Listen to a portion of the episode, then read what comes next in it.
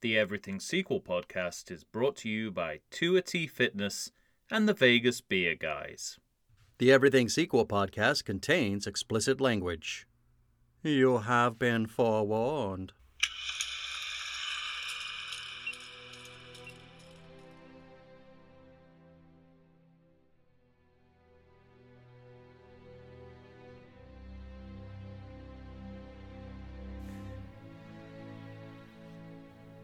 Name's Book Club, the James Bond Book Club. We meet monthly to discuss a James Bond book over cocktails, but there's no time to dissect James Bond literature when the first Bond film in six years is in cinemas. This October, we've foregone our monthly meeting and partnered with the Everything Sequel podcast for a special crossover episode, which we're calling No Time to Digest, where we talk about No Time to Die as both a sequel and an adaptation. I'm Tom Stewart of Lonesome Whistle Productions, and joining me from a disputed island somewhere between Japan and Russia, or Pacific Beach, California, is my co pilot on this weird CGI biplane, Michael Shantz from the How Dare You Awards. Come on, Shantz, where are you? Hello. Hello, Shantz, I've missed you. How are you? Oh, I'm doing, I'm doing fine. How are you? I'm fantastic. Hello and welcome to uh, everyone joining us for this uh, special crossover extravaganza spectacular. Don't hype it up too much. I'm just thrilled to be here. Yeah? Yeah. You've uh, you've got a kind of airline pilot quality about you. This- Oh. I don't know if that's a specific reference to the um, I'm in the closet, as it were. in the closet. Well, uh, I normally have a, a cocktail um, from the book we're reading. The best I can do today is apple slices and Heineken. Those are well. Those, first of all, I should say, if you haven't seen the movie, we're going to be dropping some major spoilers. So, um, you know, abort and then rejoin us when you have seen the movie. Please. Um, as always, I'm here in the uh, Teresa di Vicenzo Memorial Library.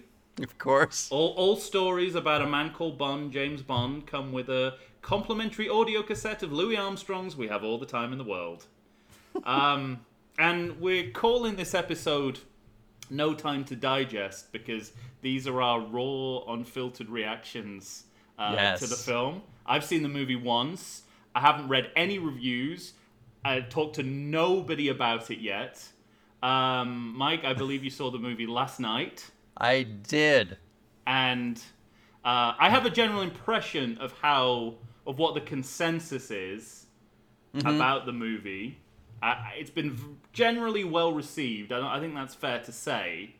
Um, but I know no more than that what people think about uh, the movie uh, on a micro level. Um, but it, it as No Time to Digest is also a, an appropriate title, I think, because I can say with some certainty this is the most bloated Bond film of all time.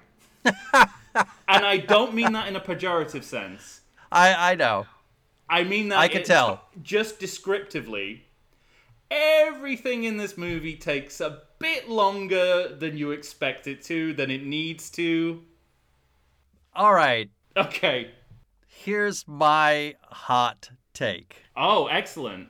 We're going in hot, people. You're not wrong. Mm. But my response is I don't care. Hmm. This James Bond film felt like the David Lean version of a James Bond film. Which ironically is not lean at all. Right, exactly. I mean, it felt like an opus. It felt like an epic conclusion to one man's Bond. Not uh, One Man Bond, my solo Nope. show. Uh, I put it on the tee for you. you did indeed. Um, and I- I'll just say, that's done in an hour. So if you did think this movie was too long, this might be the better option for you. Um. Okay, so well, I was I was hoping because I, I thought we'd agree, disagree uh, about a bunch of different things, but I, I wanted to try and get some consensus up front about the length of the movie, but it seems like that might not be possible. I mean, would you would you agree that this film is simply too long for what it's supposed to be? Yes, Okay, okay. but I don't care. but you don't care. That's fine, and and and I probably care more than you, but it's not a deal breaker for me. And the only, honestly, within the movie itself, the only, like, I think you hit the nail on the head when you said that every scene could have been a little bit shorter. But the only time, literally, that I felt that and and, and was giving it conscious thought was in the forest Right? Yeah. when One- Madeline's one kidnapped. The whole what the, the there was that that scene shouldn't be there, or that that scene was too long. Too long. Okay. It's like, okay, she has to be kidnapped, but we, I mean, we could have done that back at the house. you know, it was just, uh, it was just, uh, uh, uh, you know, it was there to give us one more set piece of, of driving for a movie that already had a set piece of driving. So a lot of driving. Yeah. Yeah. Crystal skull amounts of driving. I say. Again, not pejorative. Um, Right. just descriptive.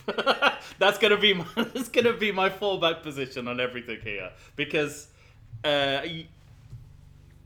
let's talk gut re- let's talk gut reactions. Right. because I th- you know when you've when you've seen the movie as recently as we both have and we've only seen it once I think that's a really good place to start. Um, yeah give me give me give me gut reactions you know words phrases that that sum up how you felt.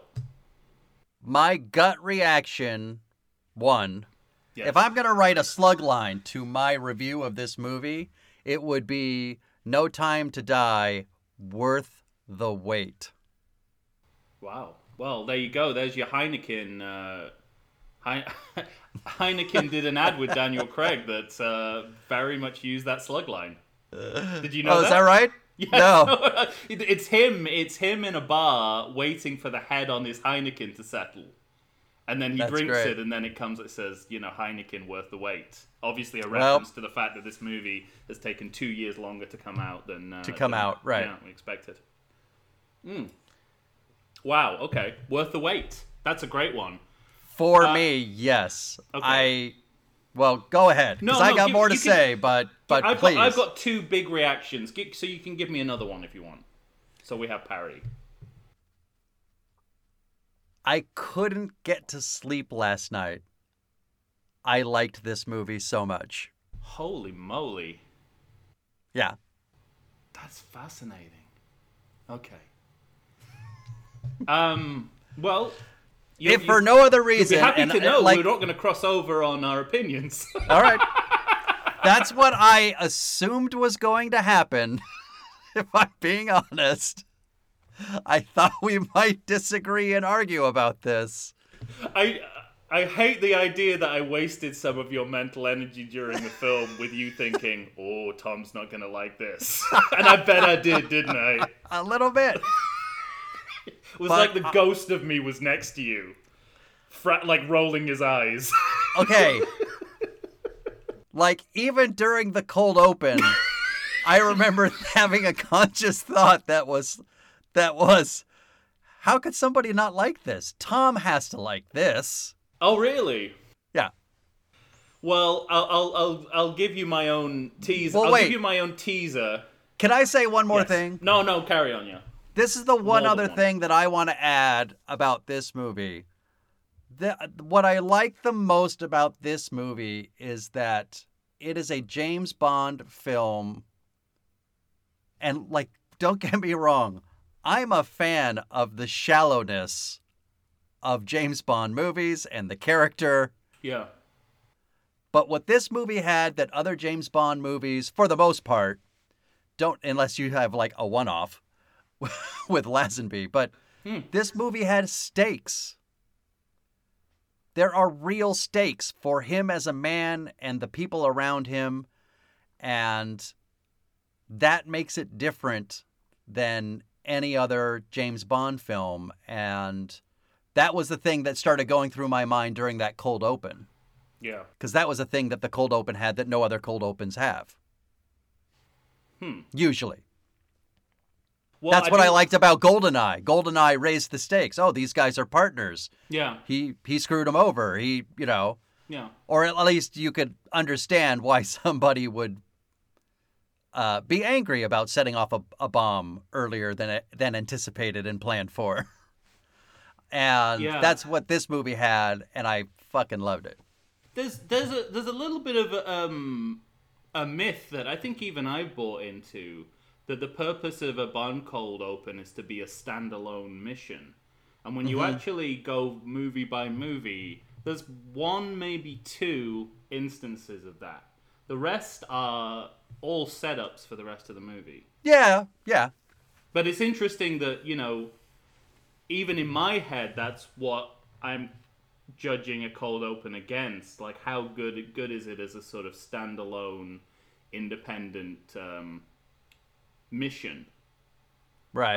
Um, and apart from Octopussy and Goldfinger, there's really no other. I was gonna say Octopussy is definitely on that list. Yeah. Um, so it's inter- it's interesting what you say about about stakes because it seems counterintuitive to think about that as a setup for the rest of the movie.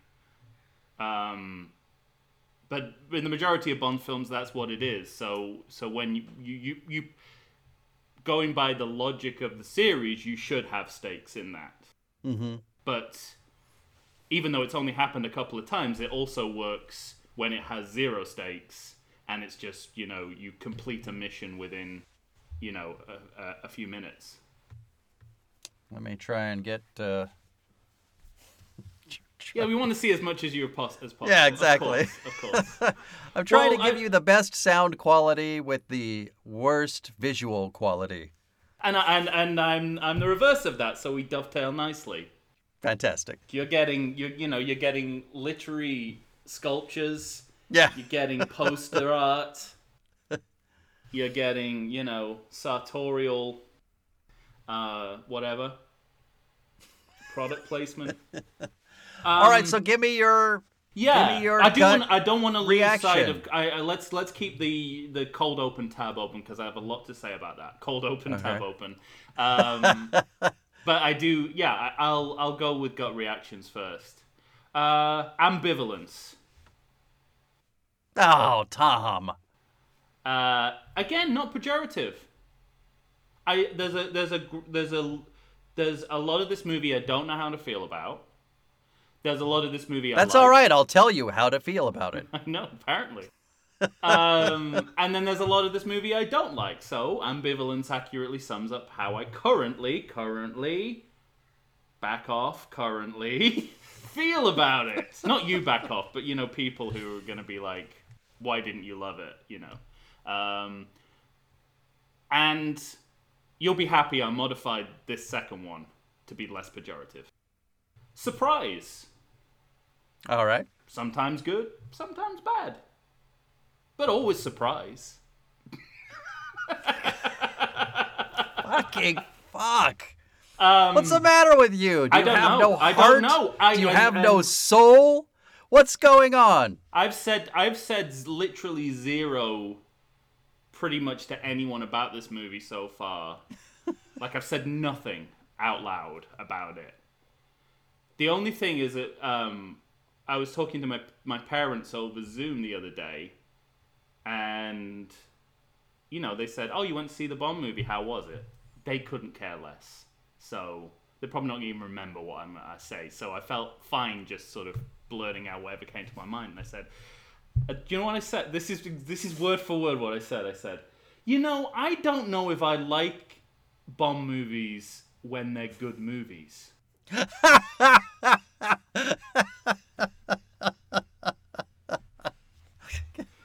and I hadn't even like articulated that in my brain, but that's what uh. came out because, like, you know, if if I'm talking to you about it, I I want to have at least you know processed something, so it it, it you know give you the respect of. You mean film school processed? No, I mean like, I mean I um, mean like I know you care about it. My parents couldn't care less what about the movie or what I thought of it. So it was just that, and you know, immediately I was like, "Oh, ha, ha, what a ridiculous thing to say." I think that might be the truth. No, I think that's the. I think that's a remarkable statement. That's I think great. that might be the sad truth because, uh, I, and I don't, I don't want to reopen the the cold open tab right now. But I will say that the the biggest thing on my mind while I was watching it was Octopussy. And why is this not Octopussy? Basically. what? what? Why? Well, we'll talk about that when we talk about the cold open. But I just wanted to give you give you a sense of you know. Um, so yeah, those are my the those are my batshit crazy place you're coming from. But I genuinely left the theater not uh, not knowing how to feel and feeling like uh, n- nothing that had happened in the last two hours and forty three minutes. Um, just say that again: two hours and forty three minutes. I- Um, I'll, I'll, I'll give you that. uh, Longest Bond movie ever. was what I was expecting. Yeah, so the Daniel Craig era has given us the, the, the shortest Bond film ever and the longest Bond film ever. Yeah. That's interesting. Uh, maybe they felt. maybe, maybe I don't know. Maybe you know, uh, Barbara Broccoli and Michael G. Wilson are just like you know, um, com- they just couldn't couldn't rationalize it unless they you know they, they need the running times to be five movies like on average. Maybe they're just Uh. too you know too autistic about these things. Uh so yeah, anyway i yeah, i didn't I, you know I, I i didn't know how to feel and i was pretty much taken aback by everything that i saw and again i don't know how i don't know what camp that belongs in positive or negative yet I mean, I, I'm tempted to ask you to expand on that, but I suppose as we go along Yeah. through the narrative, you will, or what? How do you want to?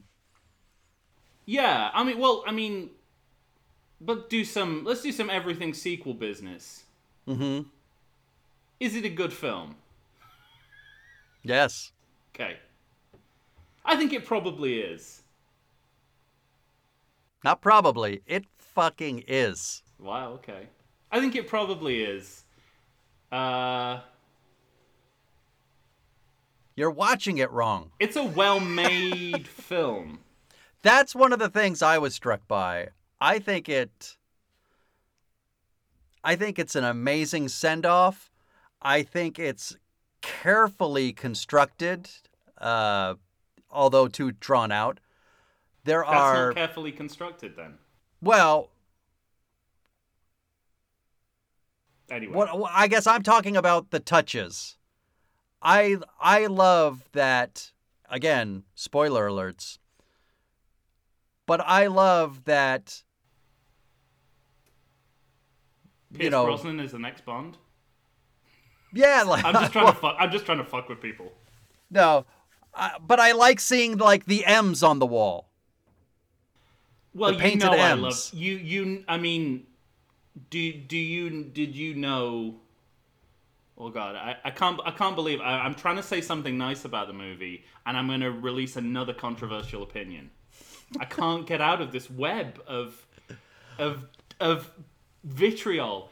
Um, Robert Lee is my favorite. So Robert Lee, Wait, what? Robert Brown,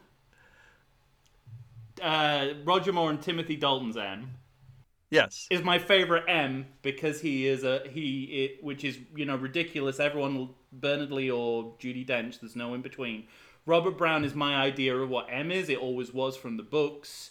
Um, I think he pairs with Dalton really well. He pairs with Moore really well too. So the fact that it's him and not Bernard Lee Right, right. actually pleases me. Um, yeah, that was a that was a great touch, but it was also a, a, a an, like a an offbeat touch because you think your go to would be Bernard Lee Yeah. situation, and it But I, I mean, I love that they did that. I love that we're saying goodbye to Felix Leiter, and he has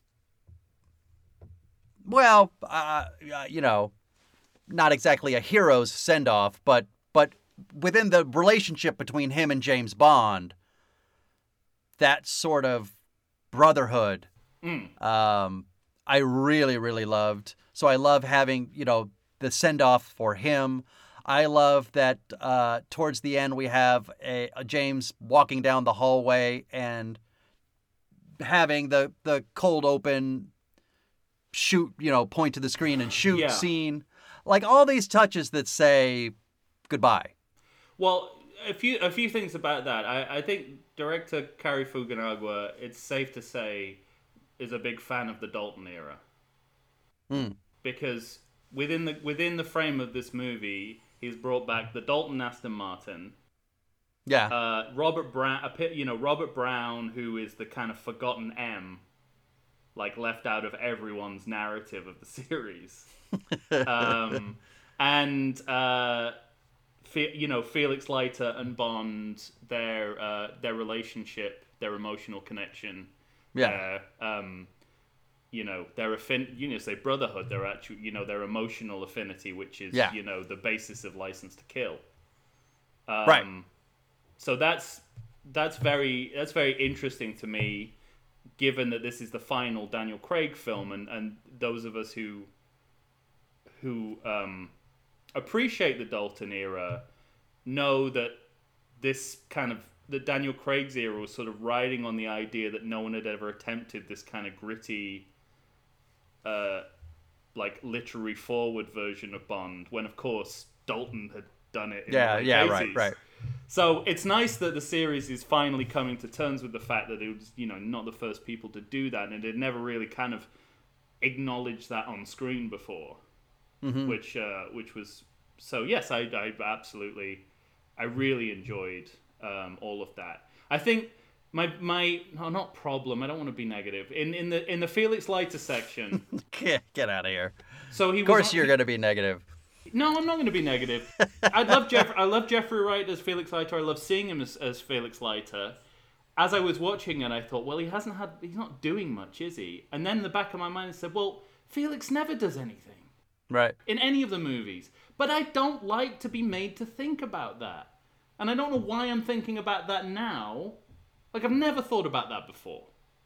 That he's essentially futile. but he really seemed extra futile here. Like he wasn't even the like head honcho in his own like CIA double act.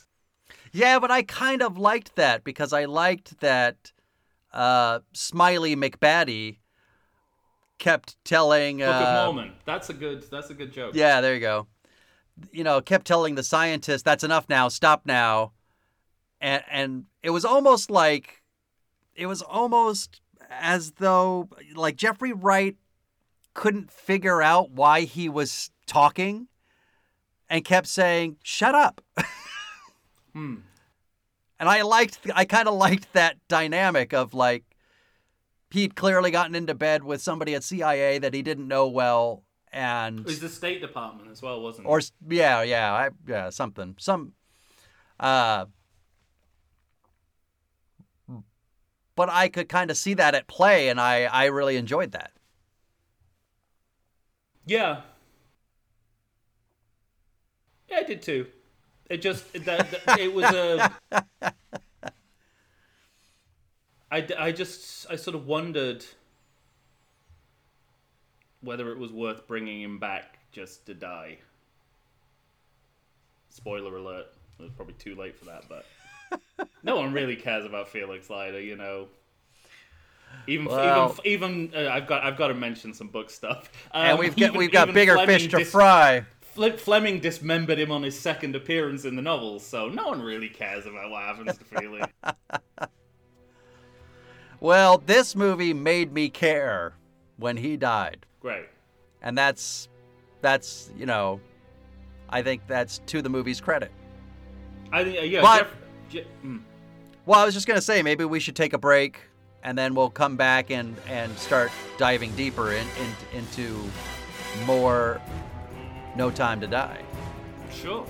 All right, let's do that. There's no no time no time left in this first segment. I'll say. All right, we'll be right back right after this.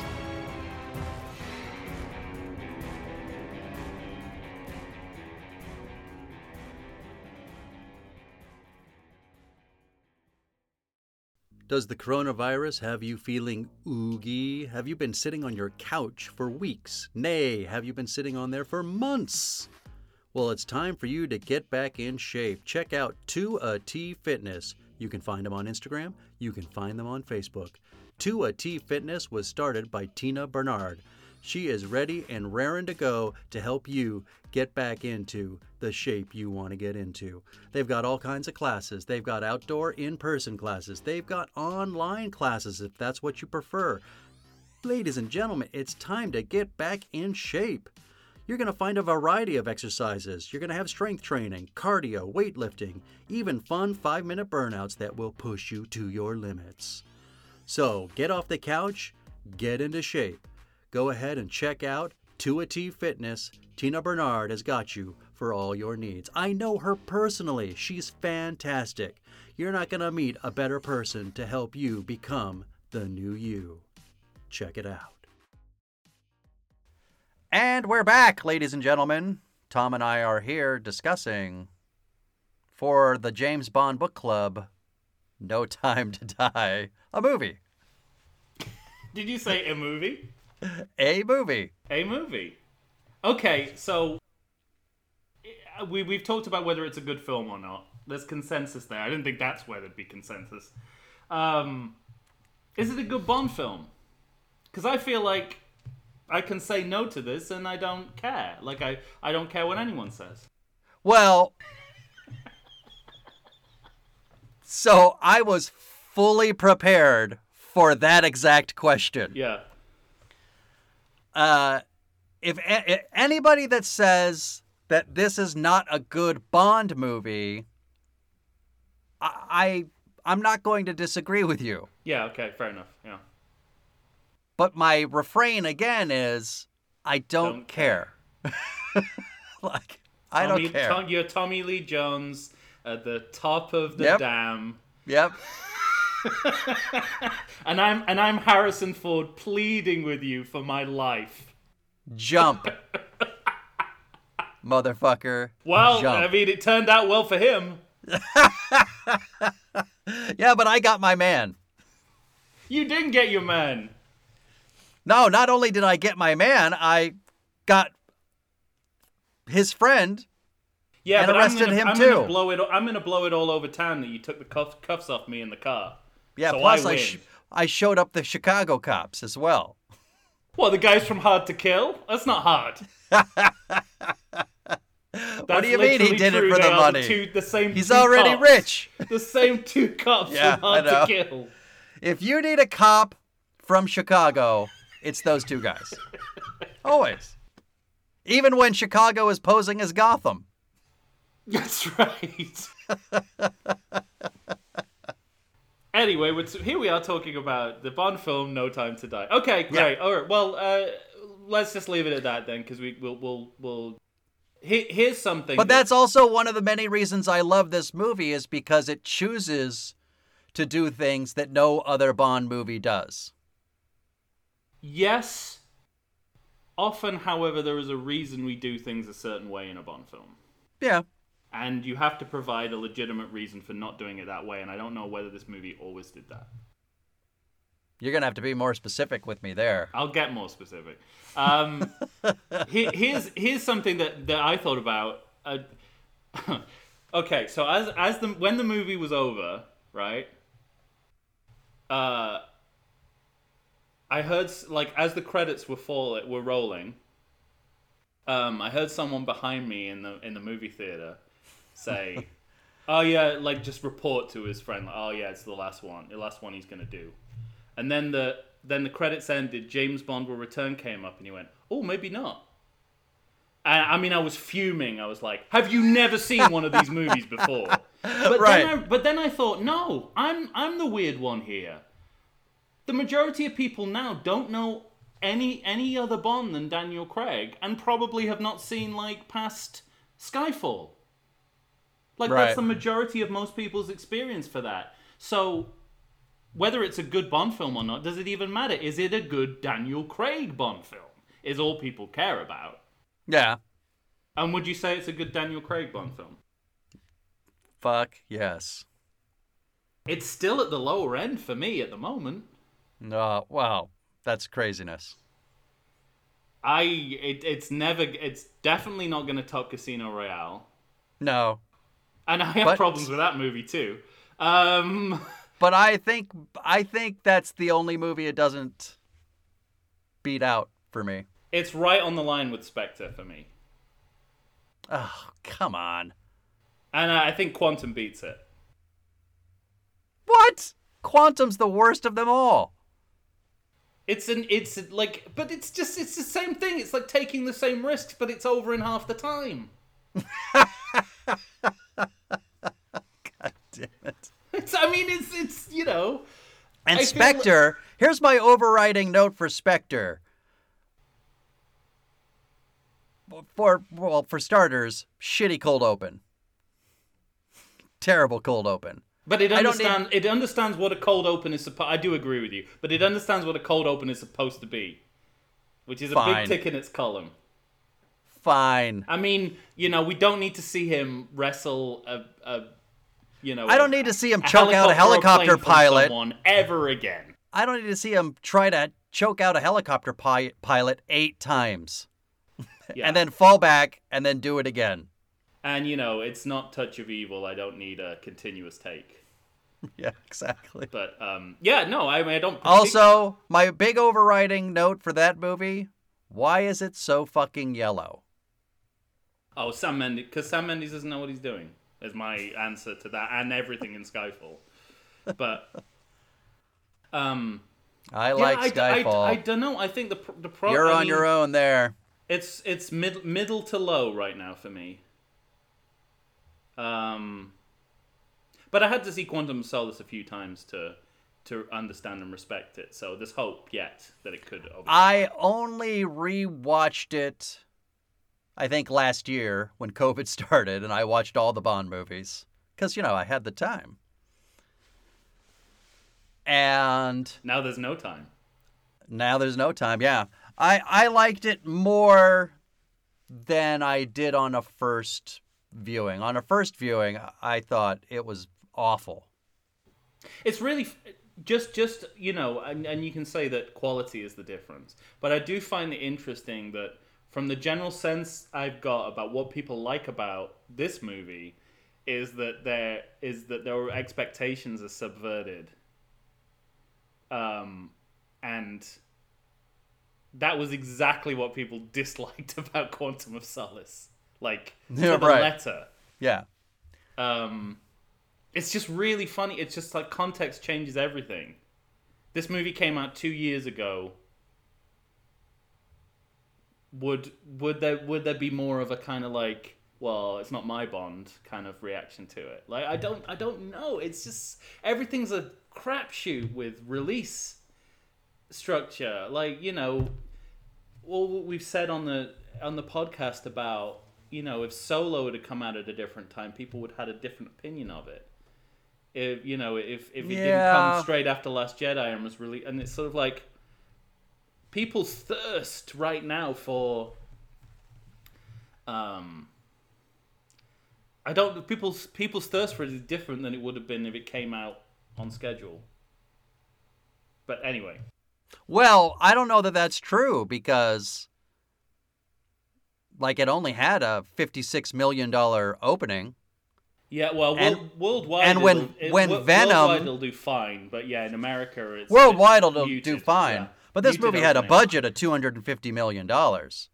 So you you know, and Yeah. when Venom took in ninety million dollars just the week before, you know everybody over at James Bond thought, "What the fuck? We don't have enough James Bond fans to push beyond fifty million dollars." Like that must have been a disappointment. Yeah, But I am here to tell you, go see this movie. yeah, you should Go see, see it in a movie theater. If, I if- fucking if- love it. If you're questioning whether you need to go to the bathroom beforehand, the answer is yes. That's my only. that's my. Oh, that's the only reservation I'm gonna have. But yeah, go and see it. I mean, you will get you will get something that is worth uh, most most of your time. Get out. I'm sorry. I, I, I one day I will be able to say definitively how I feel, but right now, it's um, it's interesting. Uh, tell, I'll tell you what it uh, tell you what it did remind me of in the Bond canon. Uh, this is something I can say definitively. This really felt like all the last movies in an actor's tenure playing Bond. Yeah. Like, so what are those? They are Diamonds Are Forever. Well, if you discount Never Say Never Again, but Right. you can actually apply most of the same arguments to that. Uh, View to a Kill. View to a kill. Die Another Day. See, Day. but I th- I think it's a little different because, say, with a view to a kill, and especially die another day. You know, like a, a lot of times, what happens with Bond movies is you're either too old or you made such a piece of shit movie that somebody says, "Look, it's time to go." yeah. Whereas or, or, this, ni- or 9/11 happened, but uh, as well. Right, yeah, yeah. Uh, whereas this movie felt felt so purposefully saying goodbye Yeah. in a way that those other movies don't to me. I would agree with you if he didn't retire twice a movie, but yes. Right, right, right, right, right, right. I mean, he's he's always coming back from retirement within this series. But that was another thing that I thought was really smart about this movie that I really liked. He actually had left. Somebody else is 007 now. He even looks his age. I mean, there are moments where you have a straight on shot of him and you're you starting to get that Roger Moore vibe. I got that Roger Moore vibe a lot. Yeah. Um, and but I like that like it's it's part of the narrative. It's part of the character. They're they're referencing it. They're talking about it. You're gone. You're like, what are you doing back? We don't need you. Thanks a lot. Goodbye. Uh, as opposed to Roger Moore just you know like like climbing the fucking Golden Gate Bridge at 90 like Then First of all, he didn't climb it as some sort of like you know sport. He fell out of a zeppelin. I know but still I if, if, even if I was in my I don't know what age is that movie eighties. Um, I would, st- I would still. he would not have life. the the forearm and hand strength to hold on to the line of that zeppelin to be able to get on the the Golden Gate Bridge like Well, his hairpiece would have definitely gone. yeah Uh so, but but I mean, I, I do I do agree with like I do agree with that that it's the first time that narratively the idea of Bond being past his best has mattered beyond like lip service. yeah they usually give it lip service even in Never Say Never Again with a with you know like where Right. the movie is about a, a, reti- a sort of Bond approaching retirement for one last mission. They don't even really lead into it then. Um, Yeah. So yeah, I, I did like that. But what I meant more about the last movie in the series is mostly to do with bizarre science. Like all those movies turn up the bizarre science elements to 11. See, but I love this evil plan. But you got to admit, nanobots is up there with the diamond satellites and uh, you know the DNA replacement therapy I think it's all like in in in, uh, um, in, in idea, maybe, yeah, in not kind, in but degree, but in but kind. but not in not in how it's represented either. Because the other thing I There's think a that they bionic eye in this film, Mike. On yeah, a cushion, but but running are, a global organization. I I I I can go along with the bionic eye. I'm not complaining. These are probably my most liked elements of the movie. I'm just saying, like, it's it's tempting to see this movie as an outlier, but when you go back through the canon, you can I'm actually see like- that when you get to that last movie, they're a little bit like the tone is all over the place, just as it is in this movie. The science is bizarre. The storyline gets more absurd. There's something happens to the actors which tur- which makes them act in a really strange way. Like you can't predict what they're gonna do scene to scene from scene to scene. and I really did. I could not nail down what Daniel Craig was doing acting wise in this movie. Again, sometimes for the better, sometimes for the worst. But that totally that's Sean Connery in Diamonds Are Forever. That's Roger Moore in View to a Kill. Pierce Brosnan Die Another Day. They they just they're lot they're they're beyond checked out. I think that's like Daniel Craig's been checked out for the last two movies, and now he's beyond that, and it's just weird, random choices like splattered across the screen. And I again, I like that actually gives Well, me a do you- that's one of the warm familiar feelings that I liked about this film. When the Bionic Eye came out, I thought, finally, something I can relate to.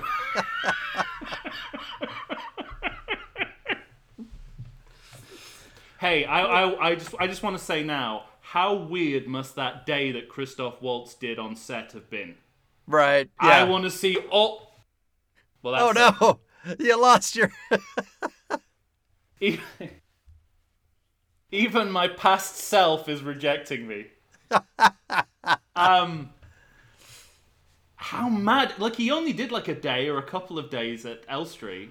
Well, because there was some sort of weird thing where, because I we all know the famous story of, I think if you're a James Bond fan, you know that at the end of Spectre, when he's doing press, somebody had asked him about another film, and he's like, "What? Wait, what? No, fuck that, and fuck this," and I, you know, it's like kind of a famous story about him saying, "I can't even possibly imagine ever wanting to fucking do this ever again." Right. Uh, and of course, he came back. And Christoph Waltz had always kind of maintained if Daniel's not in it, I'm not interested. And then I think there was a weird thing of even, well, I think he's coming back. And he was like, yeah, I know, but I'm sorry, I'm not going to do it. And then they came up with this idea of, like, you know, I assume they came up with this idea of, uh, They you Goldmember. you only got to watch a couple, you only got to work a couple days. he's like, okay, fine. They watch Goldmember. Yeah, right. Laid it all out for them. Um, but I just like I thinking like you know he was only in there for he was only coming back for a couple of days. It's like okay, so sit in this room and act crazy. We need audio of you saying like crazy things, like Colonel Kurtz level crazy things, and then you're gonna come out in like a forklift truck. See, and, I like, and that. sit there while Daniel Craig makes a bunch of weird acting choices, while you sit there and look at him and say "cuckoo." I mean, that sounds like a great couple of days. Well, he's bringing back his Spectre shit. He's been he's been calling him cuckoo for. No, I know, I, I know. I just, I, I just think it's like so what's your problem with Daniel Craig? don't- What what are his weird acting choices in that scene? Because it didn't strike me as, Oh, okay. hey, that's weird. Well, I, I wanted, I wanted that, I wanted there to be tension and fear. Oh, and he and he was more lighthearted. it wasn't even light-hearted. It was just like, "Hey, Blofeld, you're a man," and his arm started going crazy. Like, "You're a man, and I'm a man." right. Come on, but like, I think it's just a thing that happens to the Bond actors when they've been doing this for long enough. Something kind of like. See, I thought unhinges I thought of it differently. I thought I th- I thought I saw because you're right in the sense of with the forklift and you know I love with, that moment. I, I do too. I was, think it was, was the, there was someone said something about a line like special delivery or something like that. It was it was like a. Did somebody uh, say that? It's, I, all I know is like because special delivery. You can see that Madeline is kind of going crazy at that point with fear, up the tension of like Hannibal Lecter in his little box, ding ding ding ding ding ding ding, ding coming towards you. Just, I think it's more like old man on a mobility scooter. but, but to me, I thought I saw Daniel Craig um, make a conscious choice to. He's just trying to get the name. And so he tries to, he pops the balloon of tension to say, You're caught. I thought So let's re- let's just have a chat. it made well see what it made sense to me when I thought about the dynamic between the dude and Walter in The Big Lebowski. So the, the, Co- the Coens the Coens wrote it really carefully that you know the dude is a chilled guy until he has to deal with Walter, and then he's this screaming, enraged mess. Right. And I think that's what they were going for here. It's like Blofeld is is is uh, James Bond's Walter. Like he's you know he's uh, smooth and dry in every other situation, but when he has to be face to face with this guy, because it's you know it's his bro- it's his annoying brother. Yeah. Right. Um, I just thought it's like I don't know what like there's there's millions of other ways you could have done that scene that would have been more interesting to me than again like the brother thing fundamentally doesn't work and I Right. didn't like that they leaned back into it. They should have played that down because they're not brothers. Right. Dad just taught him to ski. That's like that's it. Right. That's Okay, the they're extent not, they're not of it. related. They're not really like in Blofeld's mind. He's his brother because he's crazy, as we Yeah. see many examples of in this Right. movie. over and over and over again. I I want to see the the Blu-ray extras that are just like the footage we got when we asked Christopher Waltz to ask, act crazy in a room for an hour. so um. So yeah, that but that was what I was kind of clinging to in the world of old Bond, uh, was that Okay, so let's last minute madness. let's talk about this in terms of uh, World of Old Bond. What do you think of Rami Malek? I, I mean, he's he's probably the the the the focal point of what I don't understand, like how I'm supposed to feel about this this movie Okay. because everything about him suggests he's the villain of the piece, but but the fact that there's just there's no threat, there's no there's nothing particularly interesting. Like I don't. It's like total blank canvas for me. And uh, you know the the some of the some of the criticism I've seen of the movie so far, like that I've uh, have been about like what's this guy want? What is he doing? What does he want? And See, but he, he felt more like old school Bond villain to me in that way of what he wants. well, he looked like Doctor No. Right. And to again to sort of bring this ball back to the books, the biggest literary pull that this movie has to the books is the Garden of Death, which appears in Ian Fleming's You Only Live Twice. It's actually Mad Blofeld's island, and he's going under the name of Doctor Shat- Shatterha- Doctor Shatterhand, which was the working title for this movie. Hmm. I mean the, the you know the fake title that they Right. the, the blue yeah, yeah, yeah. the blue I think they've used that fake title a couple of times, though, right? No, they I use it was- often. Well, I mean, it makes sense here because that's a direct lift. The Poison Island, the fact that it's somewhere between Japan and Russia and it's a disputed island, that's all. Um, In the book. that's all in You Only Live Twice. So that's a big um, literary pull. And I mean, aesthetically, he was Doctor No without being a racist caricature of a uh, an Asian person. Um, not that I knew where he was supposed to be from. Um, so it it just it, it felt it felt like what to, I didn't. I don't have very strong feelings about Rami Malek as an actor. I've never particularly enjoyed anything he's done. Never disliked anything he's done. Um, so, and I didn't really see where he fit into this movie. Weirdly, Really? I mean, is he's just like Belloq, right? But not interesting. That's the best I could come up with. Well, like, so you, I- you and I are the, like when he said you and I are the same person. I'm like, okay, I get that. Yeah. He lets like he he sort of get and at some point in the movie he just gives up any advantage he has over Bond. It's like, well, of course you can defeat a villain who does that. Right. That was the only thing to me where I said, uh, "W- w- "What's going on there?" That felt like uh, whoever, whoever revised Danny 'Cause it was a courtesy- about that. It was a courtesy that Madeline's father never gave him or his family. Letting her child go. which all happens off screen, and uh, maybe that's why I'm so confused about it, and is Uh-huh. alluded to in ways that like no one has the same story about what happened, and maybe that's part of the ambiguity that makes this a better movie.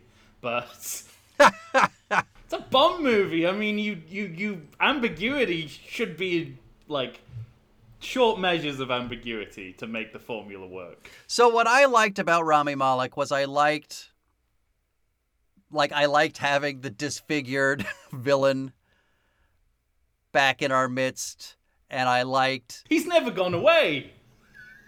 Javier No, Bardem. but I but I mean uh, who was who was the last one? Blofeld. Aye. Christoph. Igon. yeah, but not at the beginning. Like that happens, in Spectre. That's how that's how badly you're defending this movie. I'm getting you to defend Spectre as well. I know. Spectre, too yellow. Go on. You were saying nice things about Rami Malek. Well, what I liked about him was it felt like an old school throwback of uh, I want to do this shit to the world, but I have this. Um, I've built up this altruistic thing in my mind about why we need to do it. I wish he had uh, either made the choice as an actor or had been driven to uh, make him a little bit more fun, though, and like lean into, uh, you know, a maniacal kind of. That's what really disappointed me about just just hearing that he'd been cast. It was like, but here's here's some here's something you you you mentioned comedy now, so I think we can we can go on to this. There's a lot of comedy in this movie. Mm-hmm. Does it work for you? Usually. I will say, I thought the quality of puns had gone up a level. Uh huh. And it's hard not to read the influence of Phoebe Waller-Bridge in there. I was gonna so that I was gonna bring this up, but um, it might be a longer conversation. Should we take one more break and come back? Sure. All right, let's do that. Everyone, we're gonna take a break and then we're gonna come back and we'll. I have a feeling this might be a four segment, but at least conversation. Well, so that would be true to this movie. yeah, stay. One more segment than you expect. God damn it. Stay tuned and we'll be right back after this.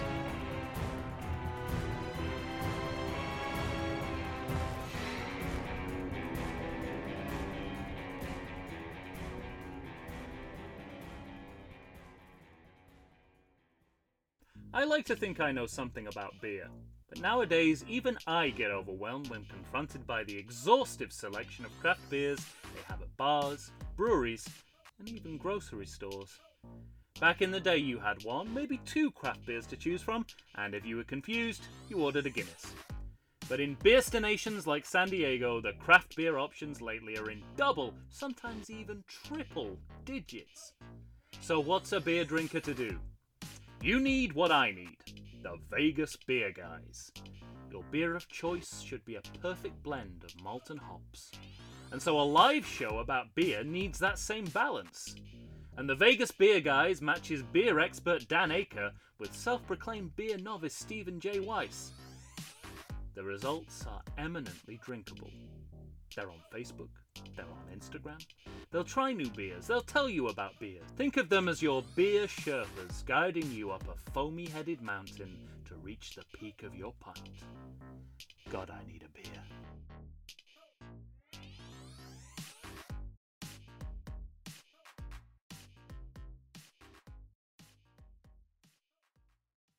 And we're back. All right. Tom, I'm uh when right before we went to break, you were bringing up Phoebe Waller-Bridge, Yes. which I'm very excited about because I, like you, was trying to determine what influence she had, where she was writing, and what was her contribution.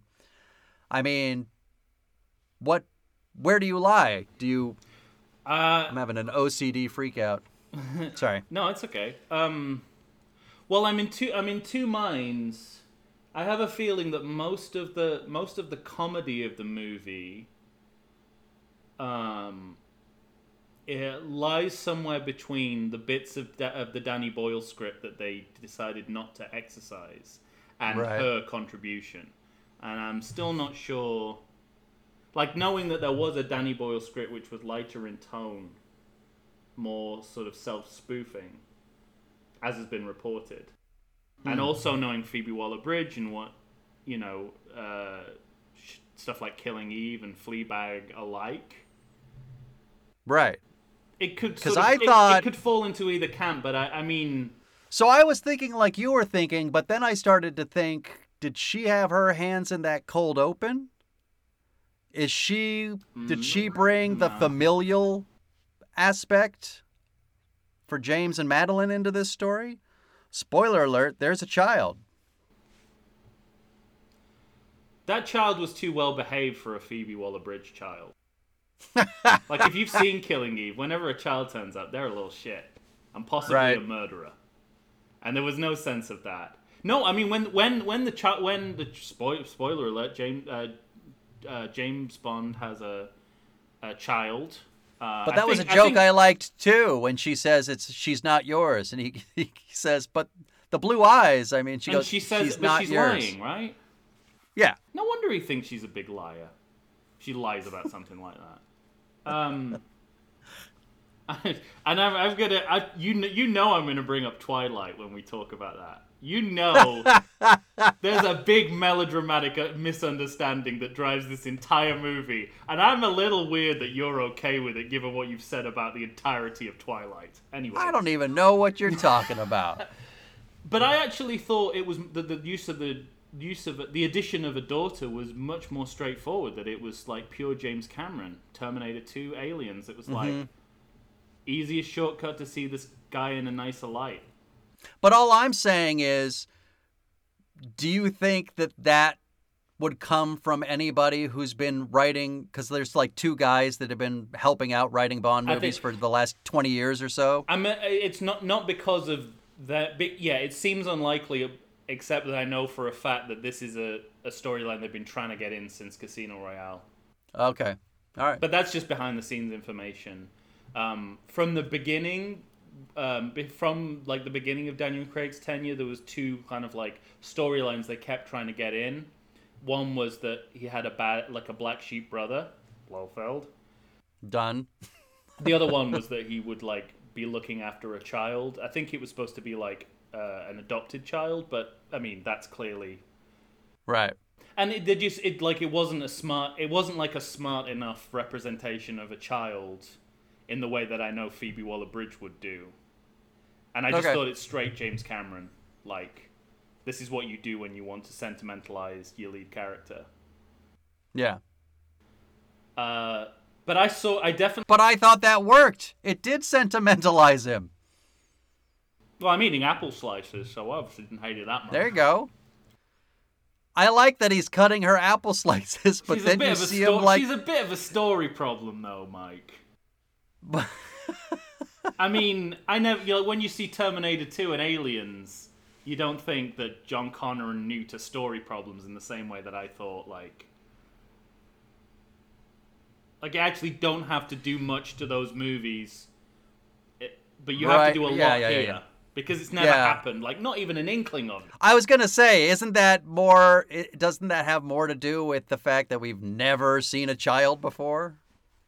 Apart from the one that he pushes into the the river in Thailand in Man with the Golden Gun, that's his. I think that may be the only other child. I mean, there's all the child children on the beaches with the balloons going pourquoi, you know, all that Yeah. sort of shit. But uh, there's, he's like he holds out money and then Roger Moore pushes him in the water, which you, Right. Which I mean, you know, you know the story probably from my show, but he always felt bad about that. Especially when he started becoming a UNICEF, when he became a UNICEF ambassador. in the, He, in the great he came in. He came into that job just saying, "Let me say up front, I mean, it was actually a big. It I was a big apologize. thing because it was things like. Uh, we're not here to talk about Roger Moore, but I'll I'll do that to any conversation. of course you will."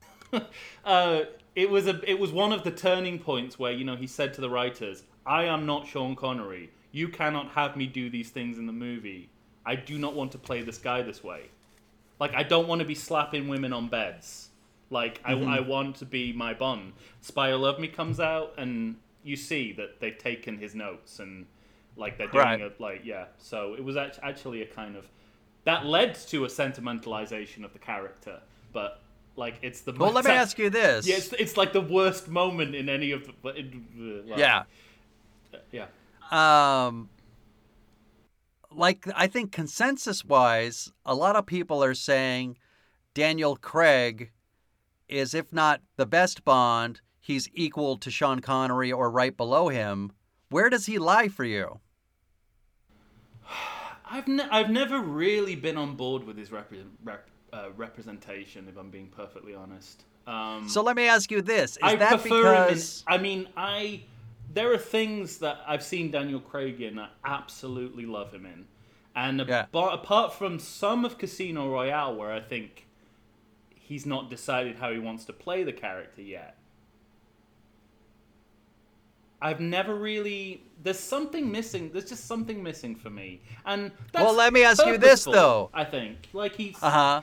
he really in the you know he he kind of he's tied his nail to the post in terms of how he's playing this guy and there's nothing wrong Well, with that. Well, what I always have appreciated about him, and we've talked about this before, say in the Batman series, he's never ever playing the idea of James Bond to me. When Pierce Brosnan orders his martini, he's going to say, shaken, not stirred. that's that's, that's the Licence to Kill she's saying that because the guy doesn't speak english and that's not bond Well, shaken not stirred No, no, no, no, say no. it like that Pierce Brosnan has a couple moments where he says it just like that.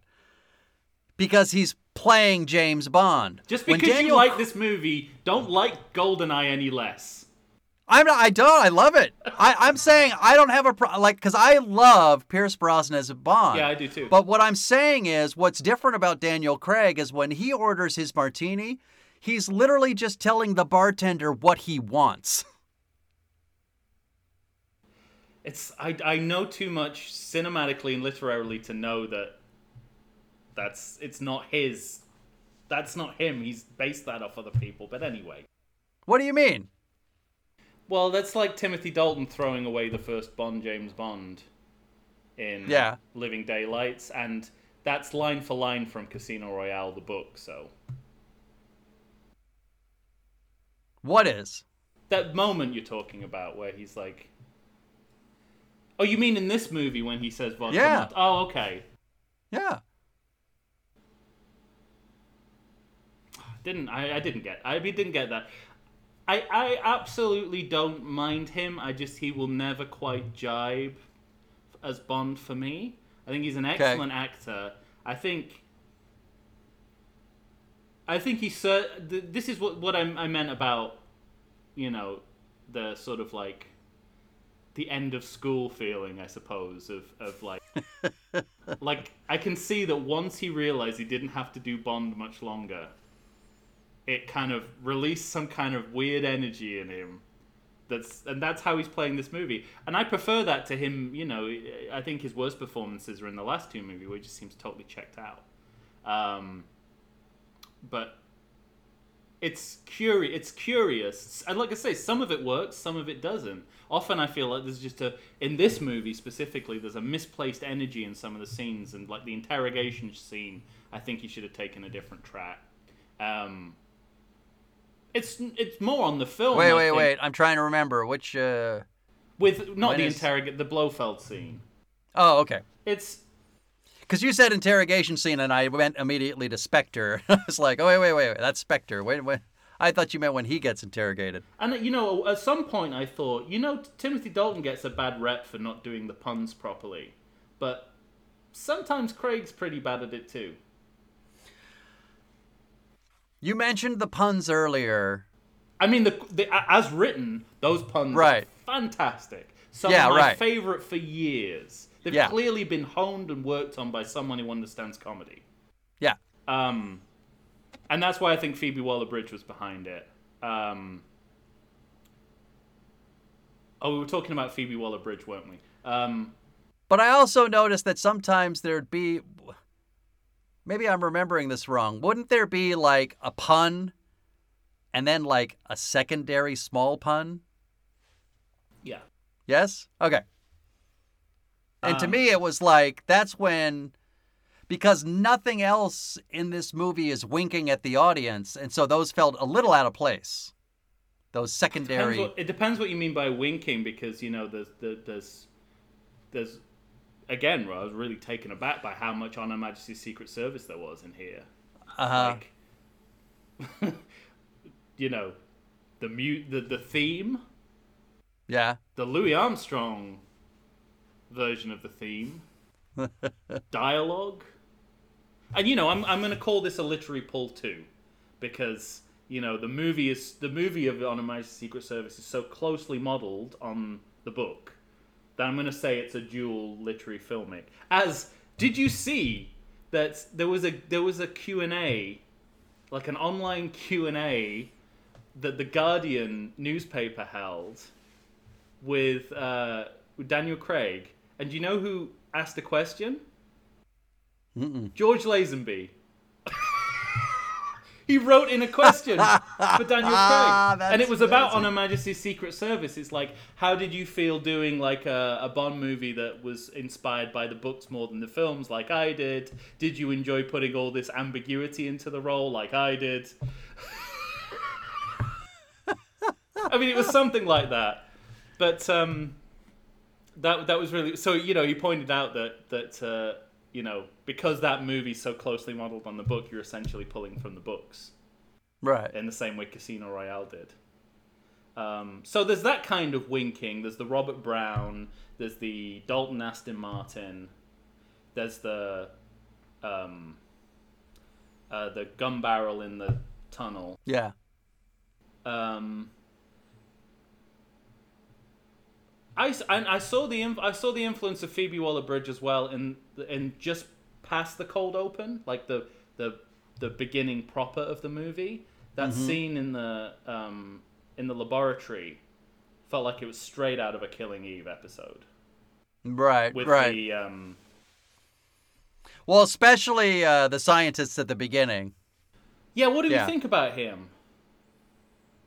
He's a comic. He's a Jar Jar. I was gonna say he's he's He's Jar Jar. I mean, apart from um, Rowan Atkinson in Never Say Never Again, we've never had a character this. A sustained character who's in all of the movie. I mean, you know, there's the guy on the beach in Spain go- looking at his bottle of beer going, oh! But this is like a major character in the movie who is, like, outwardly farcical.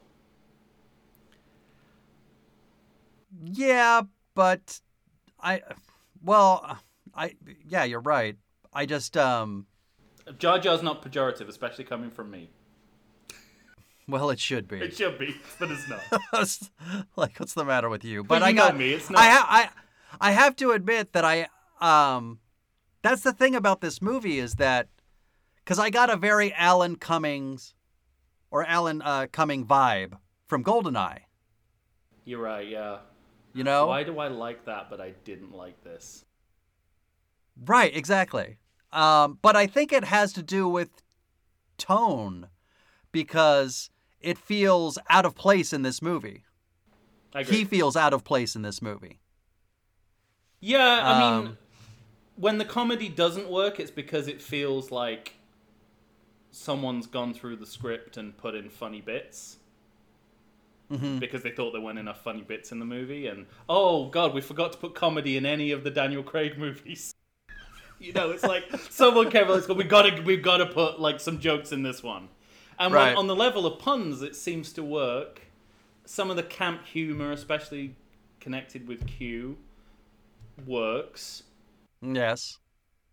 But for some, but this, and I like that opening scene in the lab, uh, and, and you know, I breathed a sigh of relief. We still haven't talked about how I felt about the cold open, but I know. I I, was I, like, bre- I breathe. We're a, we're I- over an hour in and we haven't talked about the cold open yet. That was Just my so, first- so we're clear. that was my first sigh of relief. Was like, oh yeah, Living Daylights, Goldeneye. This is how they begin. Okay, okay, maybe it'll be okay. Maybe it'll be okay. Um, and it would have been, but then the genius of those, well, I suppose not Goldeneye, but the genius of the Living Daylights is that those characters just they they they're in one scene and then we move on. Um, so they should have just killed them all off. Right, gotcha. I think Boris is different because he's a different. He's like a, a different version of a henchman, and he's just the Mm-hmm. best version of one of those tech people that you get throughout the Brosnan era, and all of them. Yeah, right, beyond right, here right. Are terrible, but Yeah. Boris is actually kind of quite good. Um, and Alan Cumming, Alan Cummings not playing it for laughs in the same way this guy is. Oh, I don't know. But I don't know what this guy's character is in the same. Like I know, like I understand Boris, like he's motivated by vanity, but this guy is just babbling away, literally anything that's coming into his mind. Well, this guy to Is me just seems is like he, uh, is is he to me he's a patsy. brave? Yeah, To me he's a patsy. he felt like a Doctor Who character, is what he felt like to me, like a Doctor Who scientist. But I also liked the idea of because we've been kind of building up. I mean, if you know James Bond lore and you know about Spectre, and then we have the movie Spectre in this series, and so you build up this thing and this idea about this worldwide organization that knows everything that that uh, you know will demolish you if you even try to get near them, and then you have this idea of uh, I just like the idea of an evil genius who gets over on them. That's cool to me. Yeah. I think yeah, I again, I think it's been a big problem of this series. They've kind of, they've always wanted to keep the last villain in focus. In every. Yeah, movie. right, right, right, like, right. then It's like they feel like they have an obligation that, that no other Bond film has Has ever had, right? to kind of like, well, we've got to deal with the ramifications of, of the guy from the last movie. And like, no, Mm-hmm. no, you don't. You don't have to. It just makes Well, more and by the time you get to Spectre, it's like, hey, they were all working for they the were all same working together. guy. But this Yeah. is a little bit like that. That too. It's like, it's like I like that why- we were out of so that. much spec. Why, like, I mean, I know they got the rights to it, so they feel like they have to use it. Like hard-won legal battle to get the rights to Spectre. So I Right. understand why they've gone back to it, but like. Spectre, you know, like I assumed Spectre was over, and I was fine with that. That seems like a Mm-hmm. natural endpoint for Spectre when Blofeld goes to prison. And let's say they have to work pretty hard for him to be still running Spectre via his bionic eye, yeah, implanted in some kind of uh, boy band member. yeah, I mean, I loved it. I loved it as a like, you know, one of my favorite lines from the movie is uh, Blofeld's bionic eye is unlocked. yeah. Um, right. But it's it's crazy. I like again, it wouldn't pass screenwriting school, would it? It's like, how are you going to bring Blofeld back into the fold? Well, uh, do you, how do you feel about it? You remember that? You remember the show Six Million Dollar Man? it just it seems like like the, the screenwriters have sort of burdened themselves with a continuity that doesn't need to be there sometimes it it it reduces the amount of screen time for Rami Malek and that whole storyline, which I really needed more of to kind of understand who this guy was and what it was indeed he wanted. All right. That's really all I need to know about a Bond villain. It's like what motivates you and and what's your plan. Yeah. And once you have those two things in place, the the, the ball just keeps rolling from there. All right. Well, let's let's talk about the cold open because you keep fucking referring to it. So why don't you at least tell me what is your problem if you have a problem with It's the not cold, cold open? open, Mike. It's not cold open. All right, fine. Um, You know what my response is? I don't, don't care. fucking care. Oh, you added a fucking in now. Very Yeah. good. Oh, that's the other thing. I do not like M saying fuck. Do not like oh, that. you, oh, you didn't like that? No, no, no, no, no, no, no, no, no, no, no, no, no, no, no, no. I nearly threw up my popcorn when I heard him say, for fuck's sake. it's the head of the Secret Service. That must be the British in you that's so offended. I mean, yeah, I- yeah I'm, I don't know why. I mean, I swear, like a, you know, like a docker, but just to hear hear M saying "for fuck's sake," it's like when they do it. I tell you exactly what it is. It's like when they do it in Star Trek, because now they're on Paramount Plus. They Gotcha. can say "fuck" and "shit" and all that sort of stuff, and it really bothers me. I really think Gene Roddenberry did not have this in mind, like that kind of language in mind. From Picard from the admirals in the Federation saying, you know, I'm done with your shit. This is not. Yeah. Um, but that's not what we're talking about.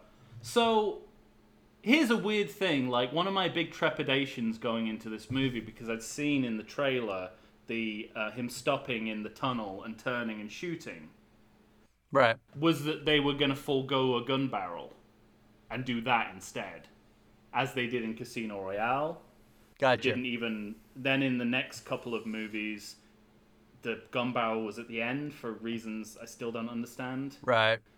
And then they reintroduced it for Spectre, which hypnotized a lot of people into thinking it was a good movie, including me. Um, no, seriously, it really did because it just felt like a real thing, the real thing. Yeah. Um, But no blood. right. They so when I saw the gun barrel, I don't remember Spectre. Does Spectre have Spectre had the blood coming down, right? Horror, like like some Klingon blood or something. It looks. Okay. Um, But in this one, it's like whiteout kind of, and then we go to a map or whatever. I forget, but they had a really like a really traditional gun barrel opening yeah. more actually more traditional than we've seen uh so i was like oh you know like this is very reassuring it's like oh okay so they're not gonna like that was that was literally i was going into it going i hope they don't do the casino royale thing again where they think they can get away with not doing a gun barrel if you see him like uh, do something like a gun barrel in the Right. um, but then once the cold open was going on, I was like, I think it's that, that was a promise that they didn't keep. Because if you do a gun barrel, then you've got to do a real cold open, and and this is a a short film. Yes. Um, But with, I, I think what I three- liked. three plus action sequences within it. Yeah. And again, the first thing I'm thinking is the world is not enough. They did it then, it didn't work. Why do they think it's going to work now? And Worked that was about me. half the length of this. Worked for me. It just, it was, I was just, yeah, I. This is what I mean about. We've talked on this podcast a lot. I have no problem. Sequels should subvert formula. I think that's part of what they do. Mm-hmm. But if you're going to do that, you have to replace it with something that is equally good storytelling. You don't find good storytelling in this, in both the cold opens. Not for what it is. It's a. It's a. It's like a. What do you mean for what it is? Well, you it- mean it- as a cold open? It's a. It's a love story strung together with some bungee jumping and and car chases. one of those sequences is perfectly fine. Pick one. Move on. Tell us this story another way. When Madeleine appeared later on in the movie, I thought, wow, it would have been way better if we didn't know the information that we got in this cold open. That would be so much more exciting story if we didn't know why they broke up. All right. I mean, It's what I want from a Wes Anderson movie. It's not what I want from a Bond movie.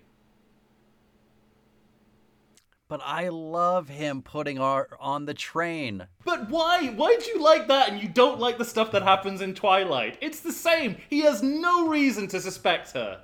No reason. No, I think he does have reasons.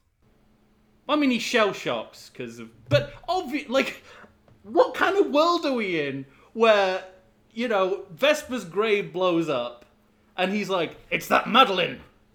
I was like, no, it's fucking obviously fucking Blofeld because he's Blofeld and she's your lover, stroke wife or whatever they are.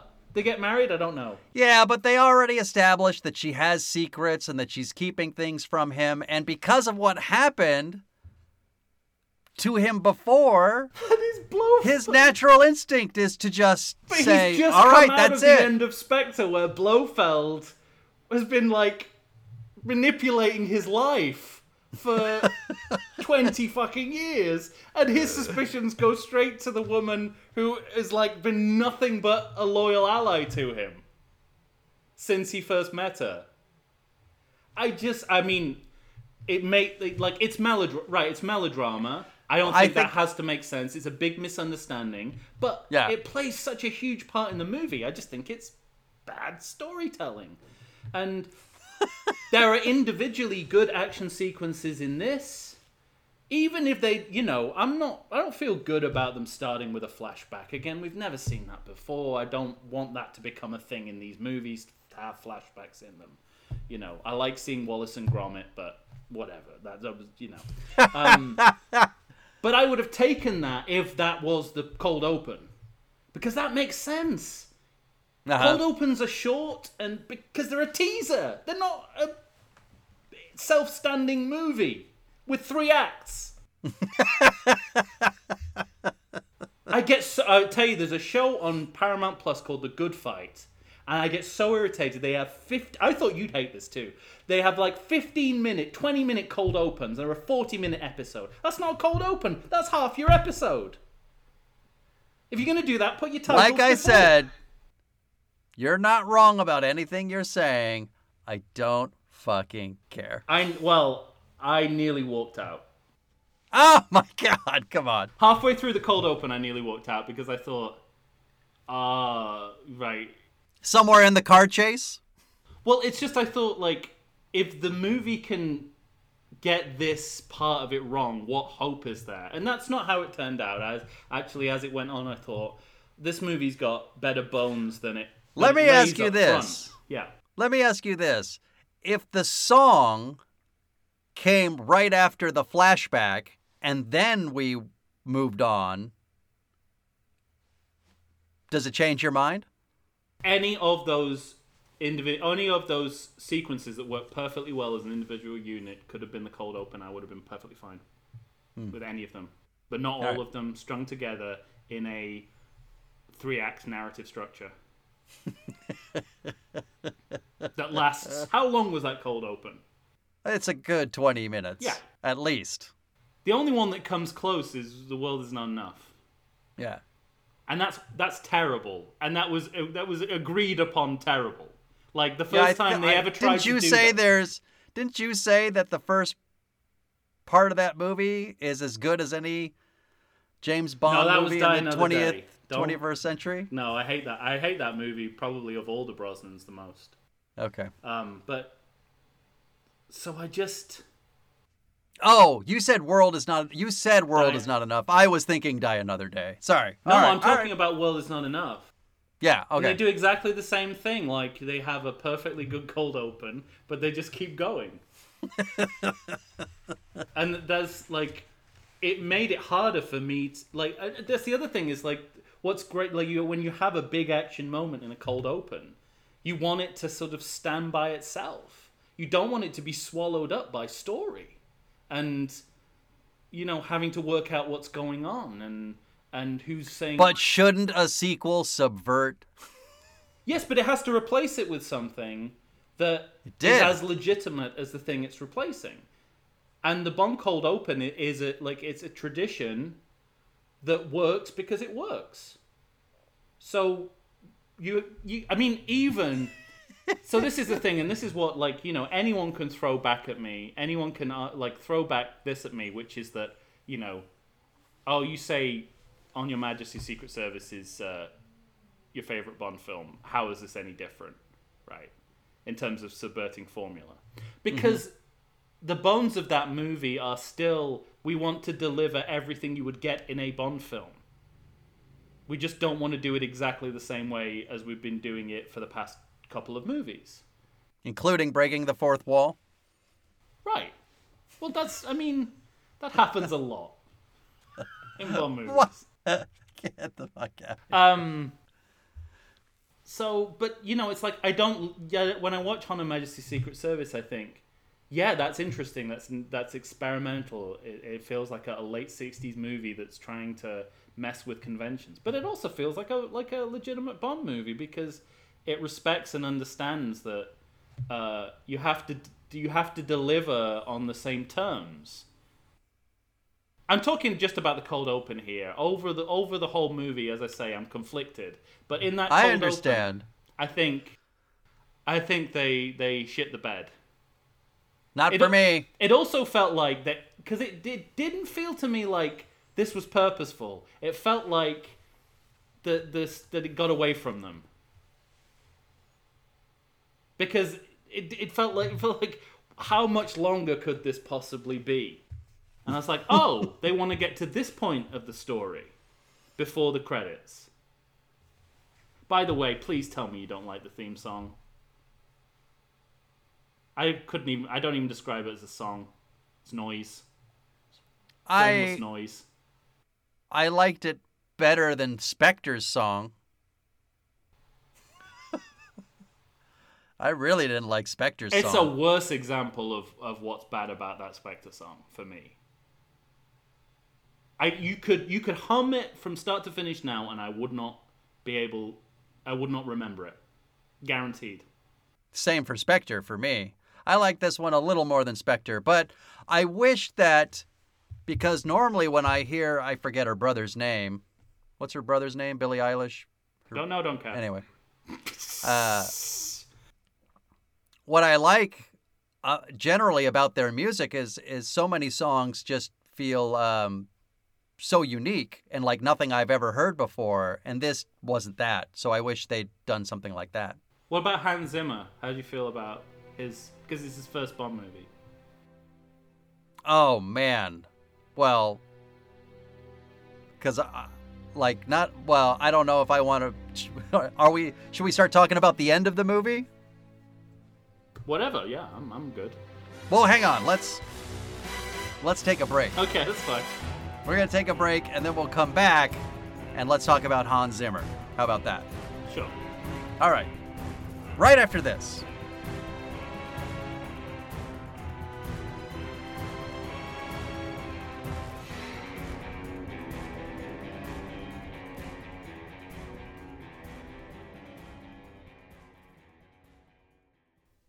Today's episode is brought to you by the Sounds in Cinema Podcast.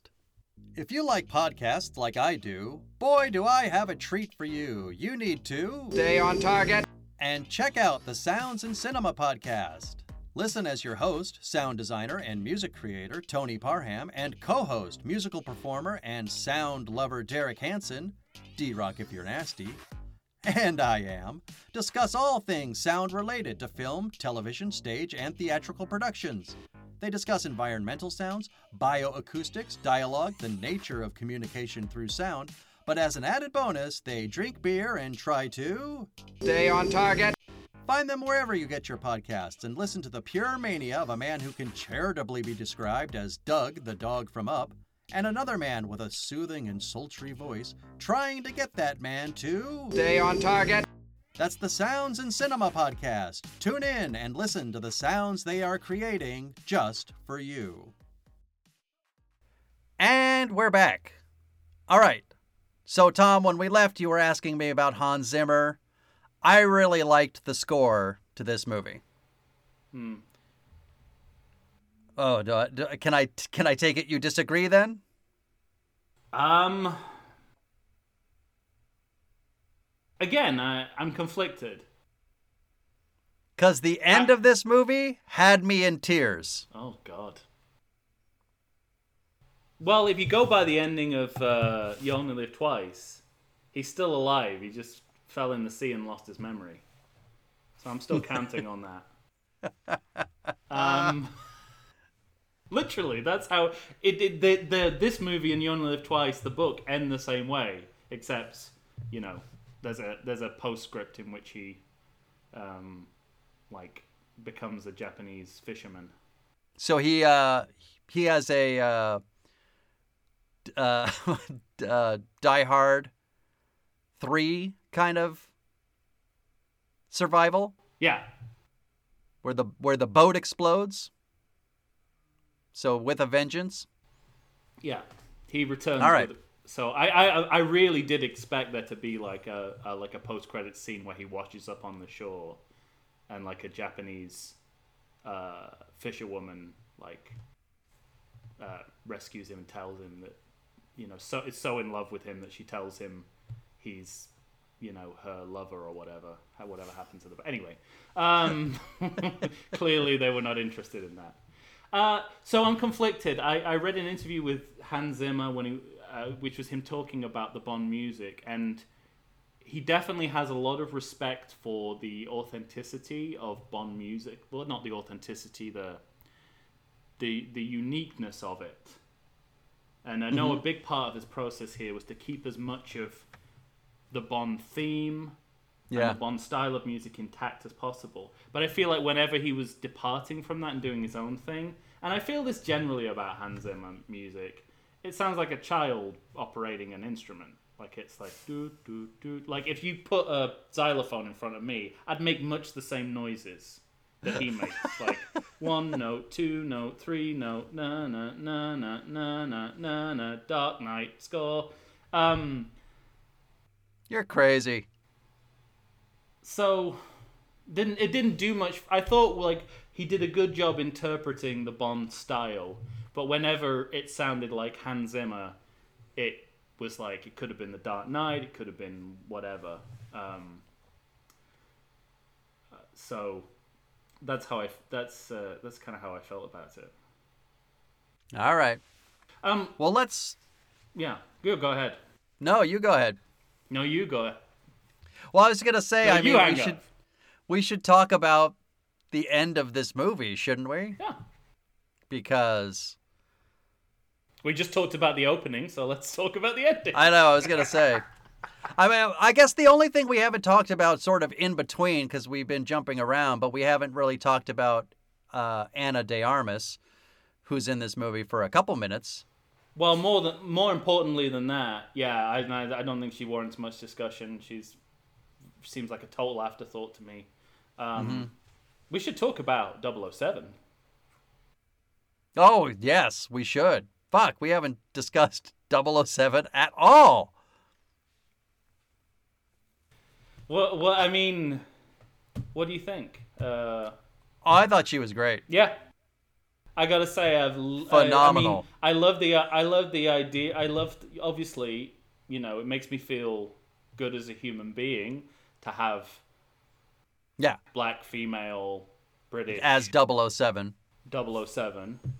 But beyond that, I, I thought it was it was written well. It was never intrusive. Right. Um, That's I. It felt very seamless to me, and the dynamic between her and Bond was fantastic Right. as well to me. Uh, you know, I love I love how she was introduced, how she was pretending to be Jamaican, how she Mm-hmm. had the, the wig like um, Rosie and uh, in Live and Let Die. Yeah. But I like that she takes it off because she knows that he's not Yeah. a fool and that he knows. And that I mean that's the the other the other part of it is, is she feels like part of the movie that is trying to you know tone down the the womanizing aspect of of the movie because he you know part he doesn't sleep with anyone but Madeleine Right. and I think that's the last time that the on- last time that happened was um, Living Daylights I think where he like only sleeps with one person and that was Right. very AIDS focused uh, rewrite. But this seems more. This, seemed more organic. Like it, you know, like seducing him is a good way to get him to to get him into the bedroom. But when you're in the bedroom, it's all business. Yeah, exactly. Uh, when you're in the bedroom, it's I'm going to shoot you in the knee, the one that works. Um, so I, I thought I thought she was a great addition. I, I felt slightly, again, I, I felt conflicted about the moment where she gave back her 007 status. I feel like that was for the you know that was for the misogynists in the audience. Right. That was which, you know, is a you can't say that's not a traditional Bond thing. You know, uh, that's what they like to do. They like to make feminist statements and walk them back. That's like how Bond movies have always worked Right. but it wasn't it was like an it was it was a walk back that made sense in context because of what was going on in the drama.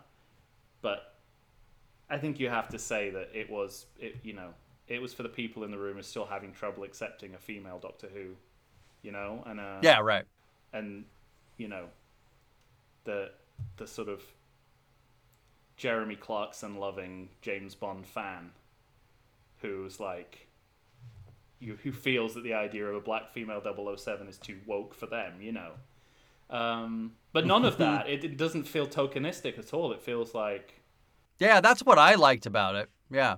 uh, and it was played really well. And I love the fact that she that that um, and you know I think she's absolutely stunning, but I like that she wasn't that in the stunning in the Bond girl mode. It was like she has a fantastic body, but it's like not what we're used to seeing. Yeah. And I thought that was like that was great. It's like really sexy, but also like not Bond girl, like like not Bond girl material, Right. and that's the film's fault, not you know, uh, not hers. But I love I love that aspect of it. Um, so yeah, that, that was I was a, a real success for me, apart for that slightly um, sexist note. But it's it's really interesting. Like I I actually I kind of liked the first of all like my favorite parts in the movie were all in nearly all in Jamaica. Uh, When he was because he's living the life of Ian Fleming. Yeah. And- yeah, right. It's like once you take away the gloss of James Bond, that Ian Fleming life is very sad and pitiful. He's alone on his ranch in Jamaica catching his fish. He goes into town in the evening. Yeah. Take, he can't get his jeep started. It's like, oh god. and I thought they do, really did that. You know, they really did that well. Like I really believed he was. He'd just become a total hermit.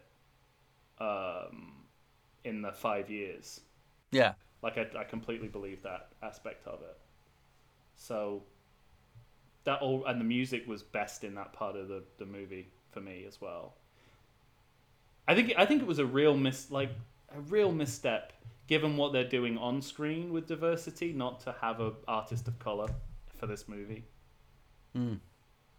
Especially I mean Billie Eilish is the most white sounding white person I've ever heard in music. so I'd love to get like given that some of this is in Jamaica and you've got a black female 007 it's like Right. I mean I was still holding out that when they brought Grace Jones in that it was for the music not I mean she ended up not not even being in the movie because she walked off set but uh I forgot about that. yeah Grace Jones was supposed to be in the Jamaica scenes I forgot about that. You're right. Oh, and now my now my braces have gone as well. So being gradually stripped away. Done yeah, okay. I'll done. let. I mean, uh, Bond. Are there any other Bond like significant characters? Bond allies? Not really. No. I mean, you know, there's Moneypenny and Q and The Scooby Gang. but yeah. and I'm I'm fine with. I've never had a problem with them being the the Scooby Gang. I thought I, I thought Q was quite was better written than than in previous movies. I mm-hmm. like the little glimpses we get into. I I mean I always liked it with Desmond Llewellyn as well. These little glimpses you get into his life. Yeah. Uh, that- so it's like, you know, uh, just like him making dinner for you know, uh, making dinner at home. It's like yeah, yeah. It's like Desmond Llewellyn with the baguettes. It's Just just walking this around. touch of the domestic, you know, and he has his tea in a special drawer. Yeah. I liked it. That's good. I think Ben Winshaw's Whishaw's great as well. Okay, good. And I didn't like I didn't like M swearing, but I, I, I was fine with everything Ralph Fiennes was doing. Because you said before that uh, you're not a huge fan. Of Ray Fiennes? Yeah. Yeah, I'm, I'm I'm fine with it. All right. Yeah, I'm fine with him. I don't like how they keep calling him Mallory. you're either M or you're not. You can't be somewhat M. Can't just have a name that begins with M, even though that's what M is. Well, are you o- are you okay with uh, uh, ending of your book put aside? Are you okay with the idea of James Bond being killed? Yeah, I mean, it it makes sense given how they started the series with Daniel Craig, and if you're gonna, I suppose, if you're gonna reboot it, the same logic applies to to ending the reboot. Right. You, uh, and that does have to be taken into consideration. You know, you can't be a Bond purist about that aspect of it, given the way that he started. Mm-hmm. It is interesting though that I do want if that was the sticking point that made Danny Boyle leave the film, which has been reported that that was the reason why he left. I'm sure. Listen, working with Barbara Broccoli and Michael G. Wilson, you know, it's like take your pick of on-set problems, right? But Yeah. that was reported as a big like they just couldn't get past that. He was like, "No, Bond doesn't die." It's the whole totally against, but um, Daniel Craig's Bond can die. I think. no, I not not because I want not because I I you know want to move on, but I mean in the logic of the series that that he's been a part of. Yeah, that's what I liked about it. It like it just seemed like uh, wrapping a bow on his bond in a way that felt purposeful and appropriate. Yeah, And again, like him not being able to essentially ever see his wife and daughter again if he were to live. Um the sacrifice of it. I don't believe you like that aspect of it. Yeah. We when we we did like four Twilight movies, and every single time you were like, "Oh, this is too melodramatic. There- There's these these big coincidences, and you know this kind of like melodramatic storytelling." It's like this is melodrama 101. This is the Romeo and Juliet poison. Wait, wait, wait, wait, wait. I like melodrama. It was, I That's mean, different than Three's Company misunderstandings. this is very Three's Company. Get the fuck out of here. No. I mean, you know, his his little vial of nanobots, which are not just for Christmas. Um, that's a great line. Um, that is that's like here's here's just here's a story point in a vial, right? I mean, but like the bizarre science aspect of this, I really like, but I was just like, that's a very targeted piece of technology that Right. makes this story happen.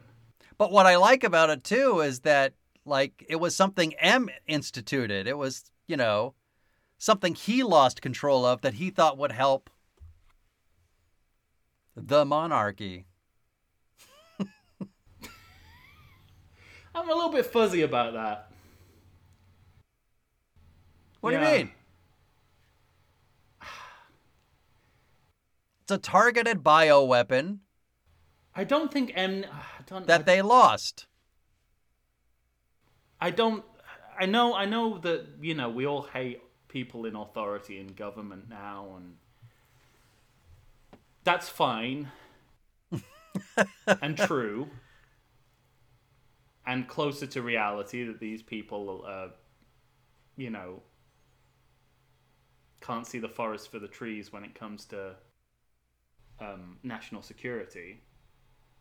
But I don't know that that M M should be kind of above reproach for this for, for Bond to work. I think, or at least we shouldn't we shouldn't know so much about. What he what M's up to? Yeah, Okay. I don't know. It it all it all felt it felt again. It was like it felt. It was just getting from A to B here, like. Didn't really affect anything that it that M had created it. He's still going to do everything the same. Well, no, because it was repurposed. But but how uh, what but how is he going to do anything? How is he going? What orders is he going to give that are different than if it wasn't?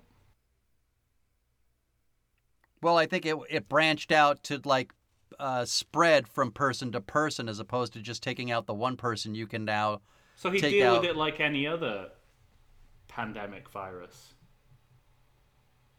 right? He did deal with it exactly the same. Send guess. 007 in. yeah. get Bond out of retirement. I mean, like it, it it's, it's what it's like. What's being affected here at the level of story? Maybe that's my problem. I'm focusing on story, and this movie is about emotion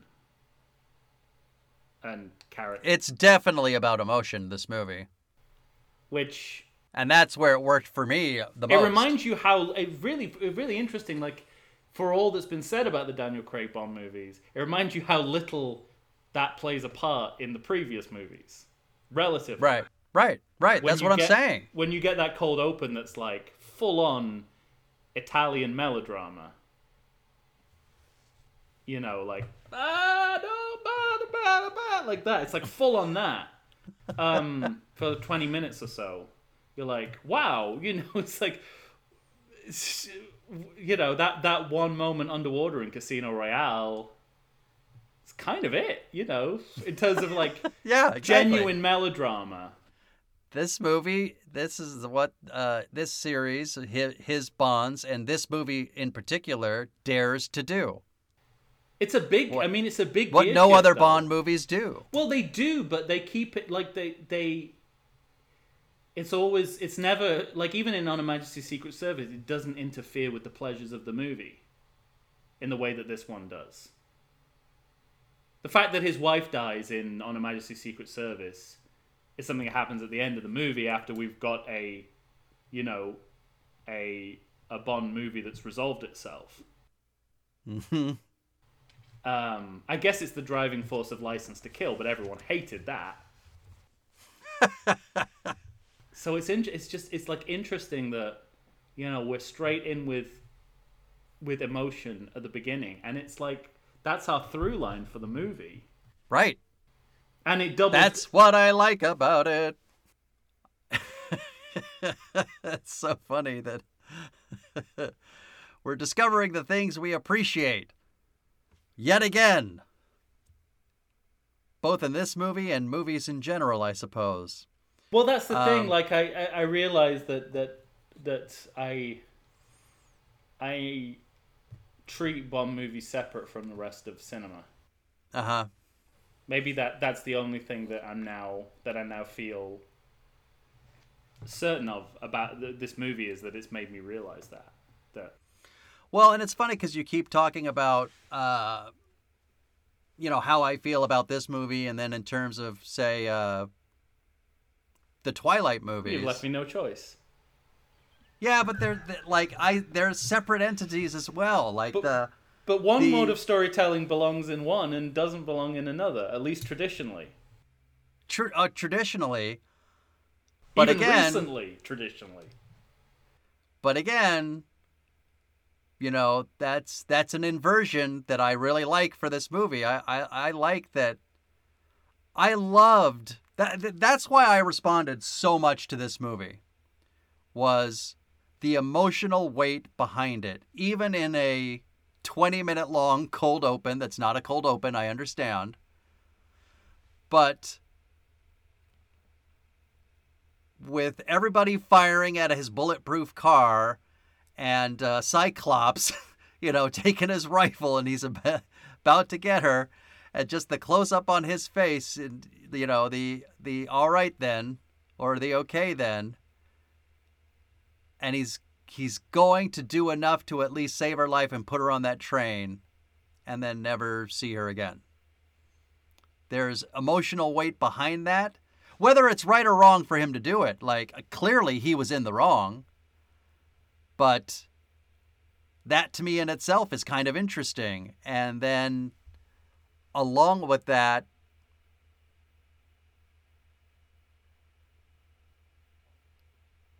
you know, that that is the sustaining through line throughout this whole movie. Hmm. Yeah, it is. And it's, And you have to either deal with that or suffer in silence like I did Yeah. at the time. Oh, I I got on top of the wave and wrote it. Yeah. Loved it. I, I just wanted uh, we didn't talk about Cyclops.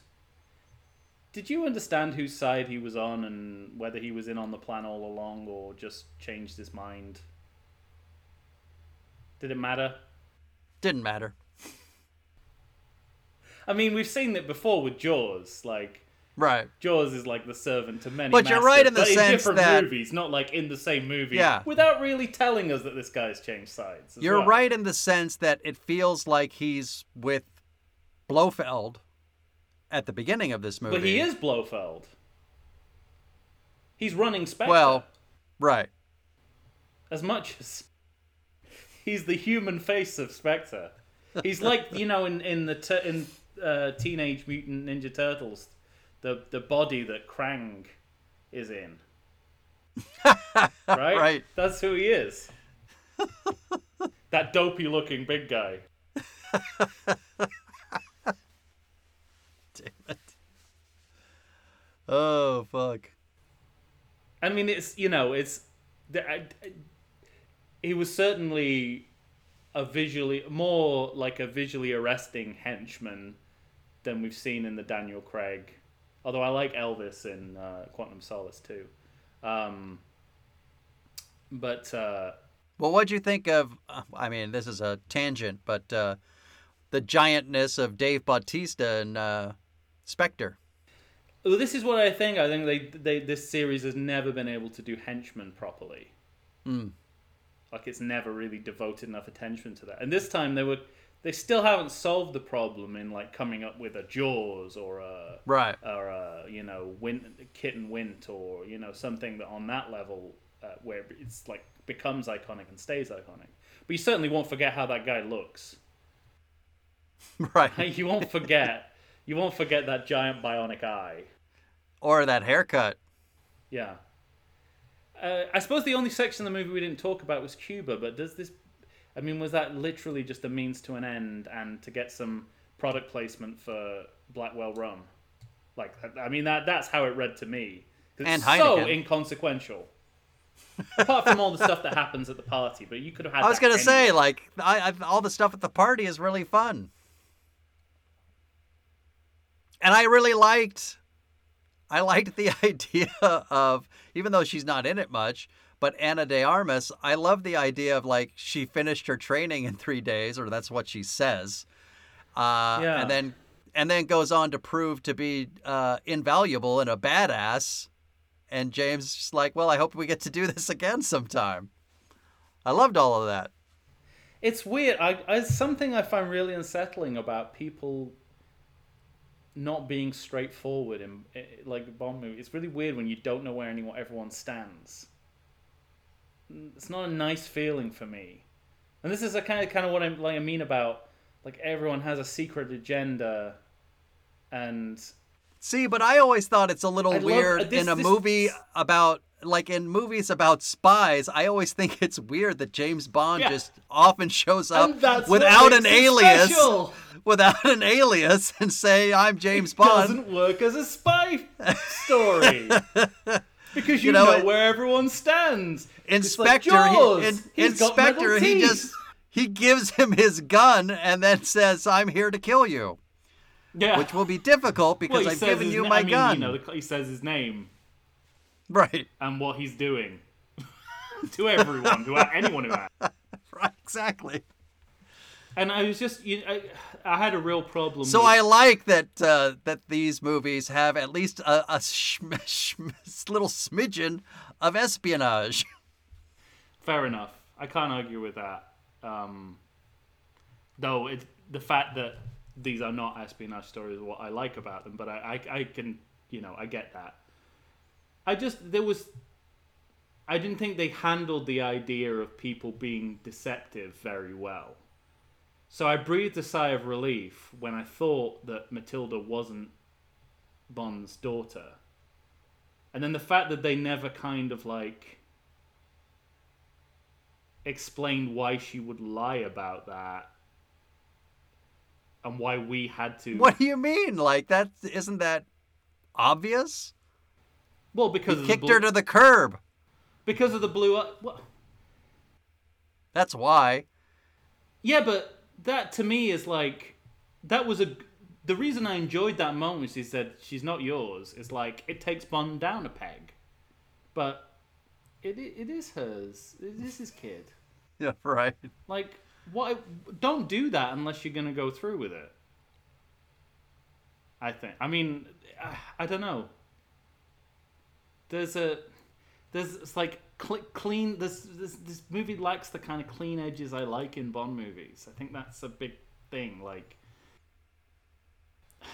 I want I want to be transported from one scene to another. I don't want to feel like okay, now I'm in the now I'm in the tuxedo. Fight, fight, fight, fight. Now I'm out of the tuxedo. See you, Bond girl, and you know, and like Moonraker's like that, and it's shit.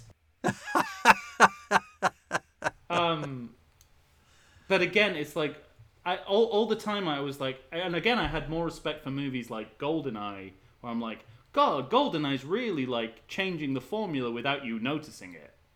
Mm-hmm. Whereas this movie is changing the formula and wants you to notice that it's changing the formula. And I'm surprised that See, so I don't know that- Bond uh, see, I- I- board with it.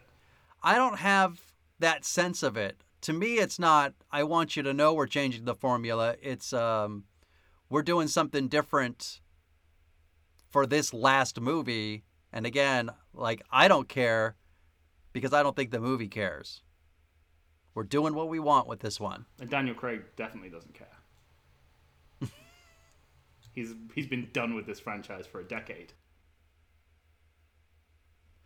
Well, Which is not to say he's not putting effort in, but I find that the, I, I, th- yeah, because I would take exception to uh, how much effort he has put in, because part of his agreement when in coming back to this one was, I'm not doing all the stunts because he's had like surgery on both knees, shoulder surgery. He has hurt himself. oh phys- physical effort, yes, but still in pain from the last movie, and part of it was his wife, Rachel Weisz, said, "Go ahead and do it, but." Under these circumstances, because I can't see you in that much pain anymore. yeah, which is And- perfectly reasonable. yeah, it was, and you know, I, I I don't know. I'd have to see it again to see what the ratio of uh, practical to CGI was, but I did notice some CGI Daniel Craig's in there. Mm-hmm. Um, and the I noticed one on the motorcycle. yeah, yeah, that was a Um, deep fake, right? That was a real. I, I think it was just a stunt actor. Okay, I thought he had a digital face, but okay. Um, and the plane, I thought was disappointing. CGI.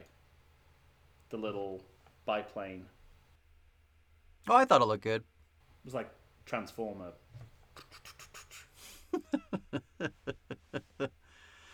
But I also liked that. I liked that they like try to, you know, even though they clearly Malek knows that they they're there, but I like the idea of stealthily trying to get onto an island as opposed to just showing up at Blofeld's lair by Royals Rolls Royce because uh, you're picked up at a train depot in the middle of a desert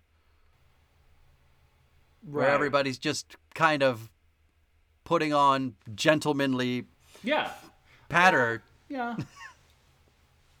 I'm fine. Yeah, I'm fine with both versions. you either put the effort in, or you, or you, you know, view to a kill style. It's like you barely change your name. You're basically the same person. Right. Uh, I'm fine. I'm fine with um, with both versions of that. Uh, will you see it again? I um I think that's a big yes, right? I mean, it's Doesn't more difficult. like you need to see it again as much as I do. Well, like like my my first thought after I I saw it was like I would like to see that movie again, but it's uh it like logistically it's more difficult to go see movies in the theater now because you don't have day shows anymore. It's like there's a four o'clock and a seven o'clock and then they're done. Um, and with other stuff coming out, like you know.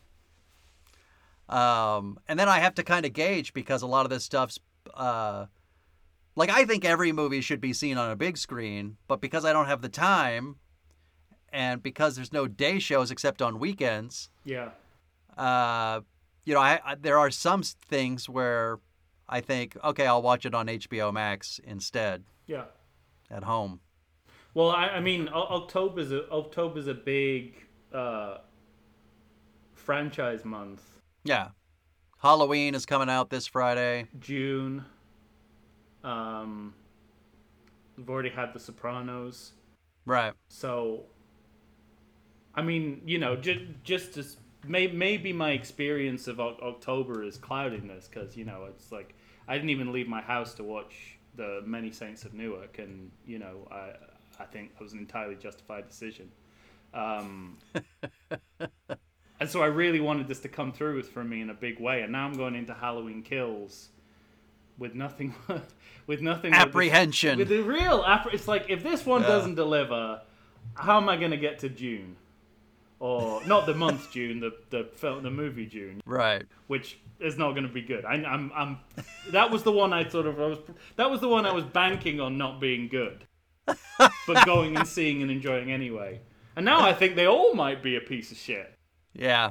um, Well, not that this, this isn't a this isn't a piece of Come on, like- it did not. De- it re. I mean, it did not deliver the kind of movie I wanted to see, and maybe that's my problem, not the movies. Because it delivered for me a completely different movie that I really loved.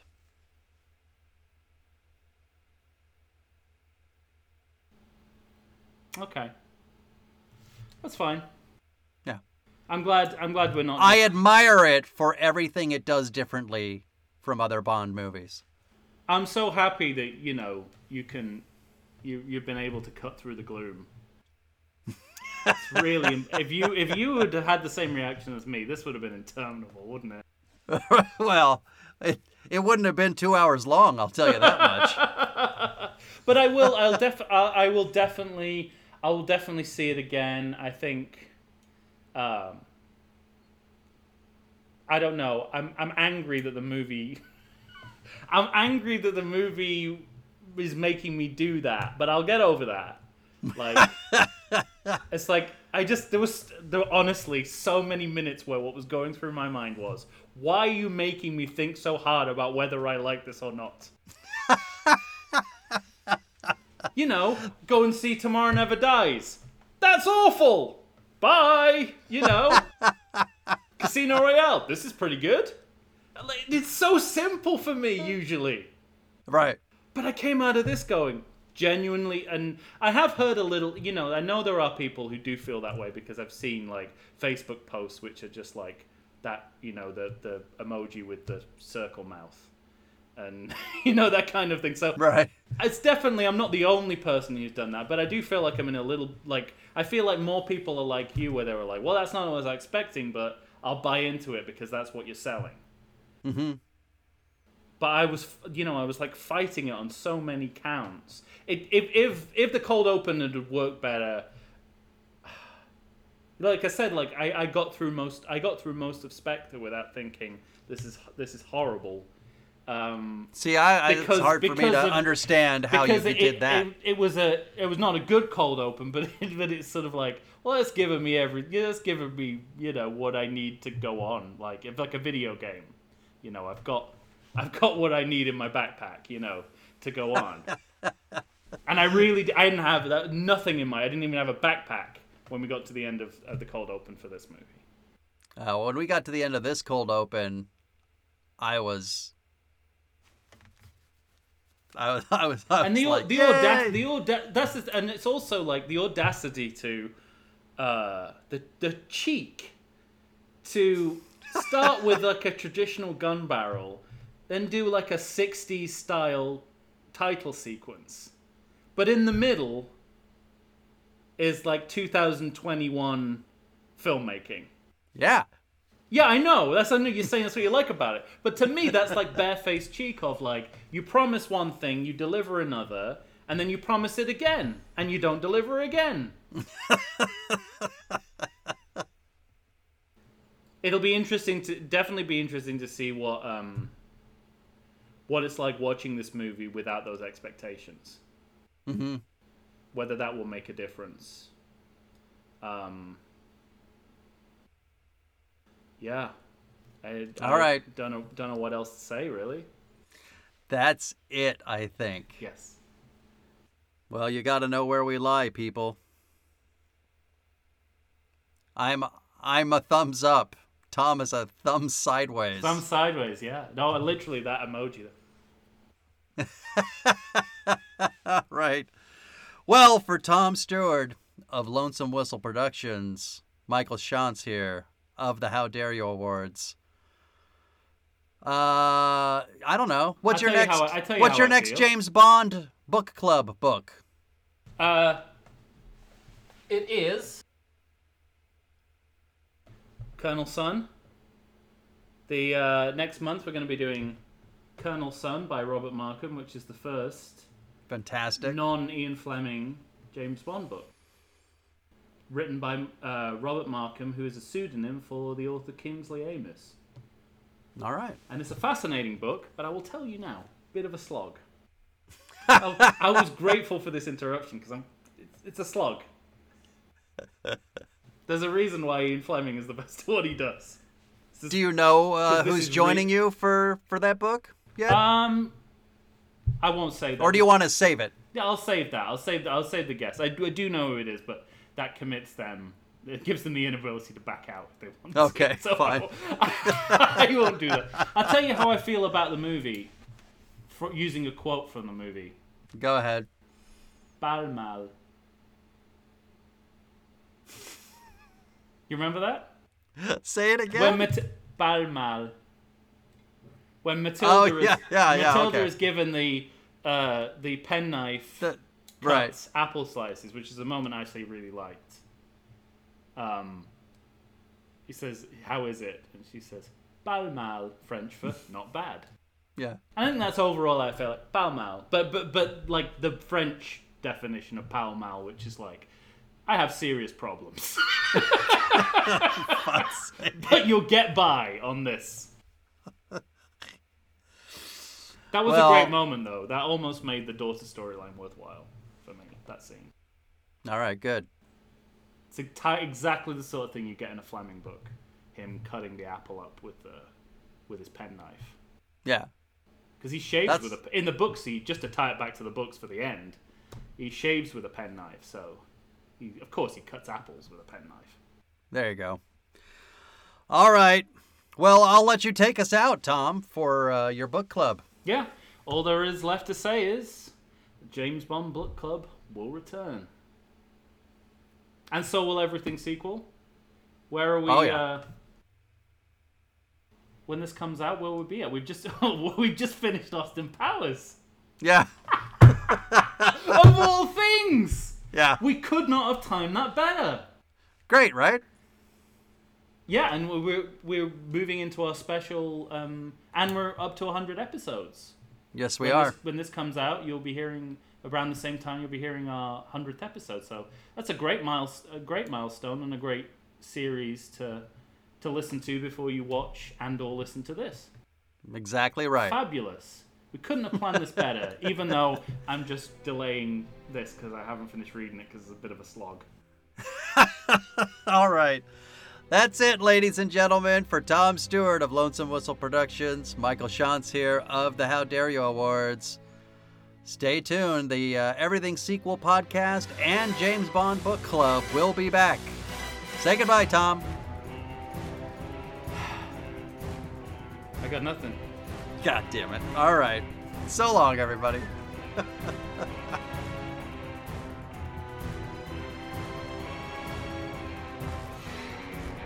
That was probably wrong. Woo! Oh, I need to stop GarageBand.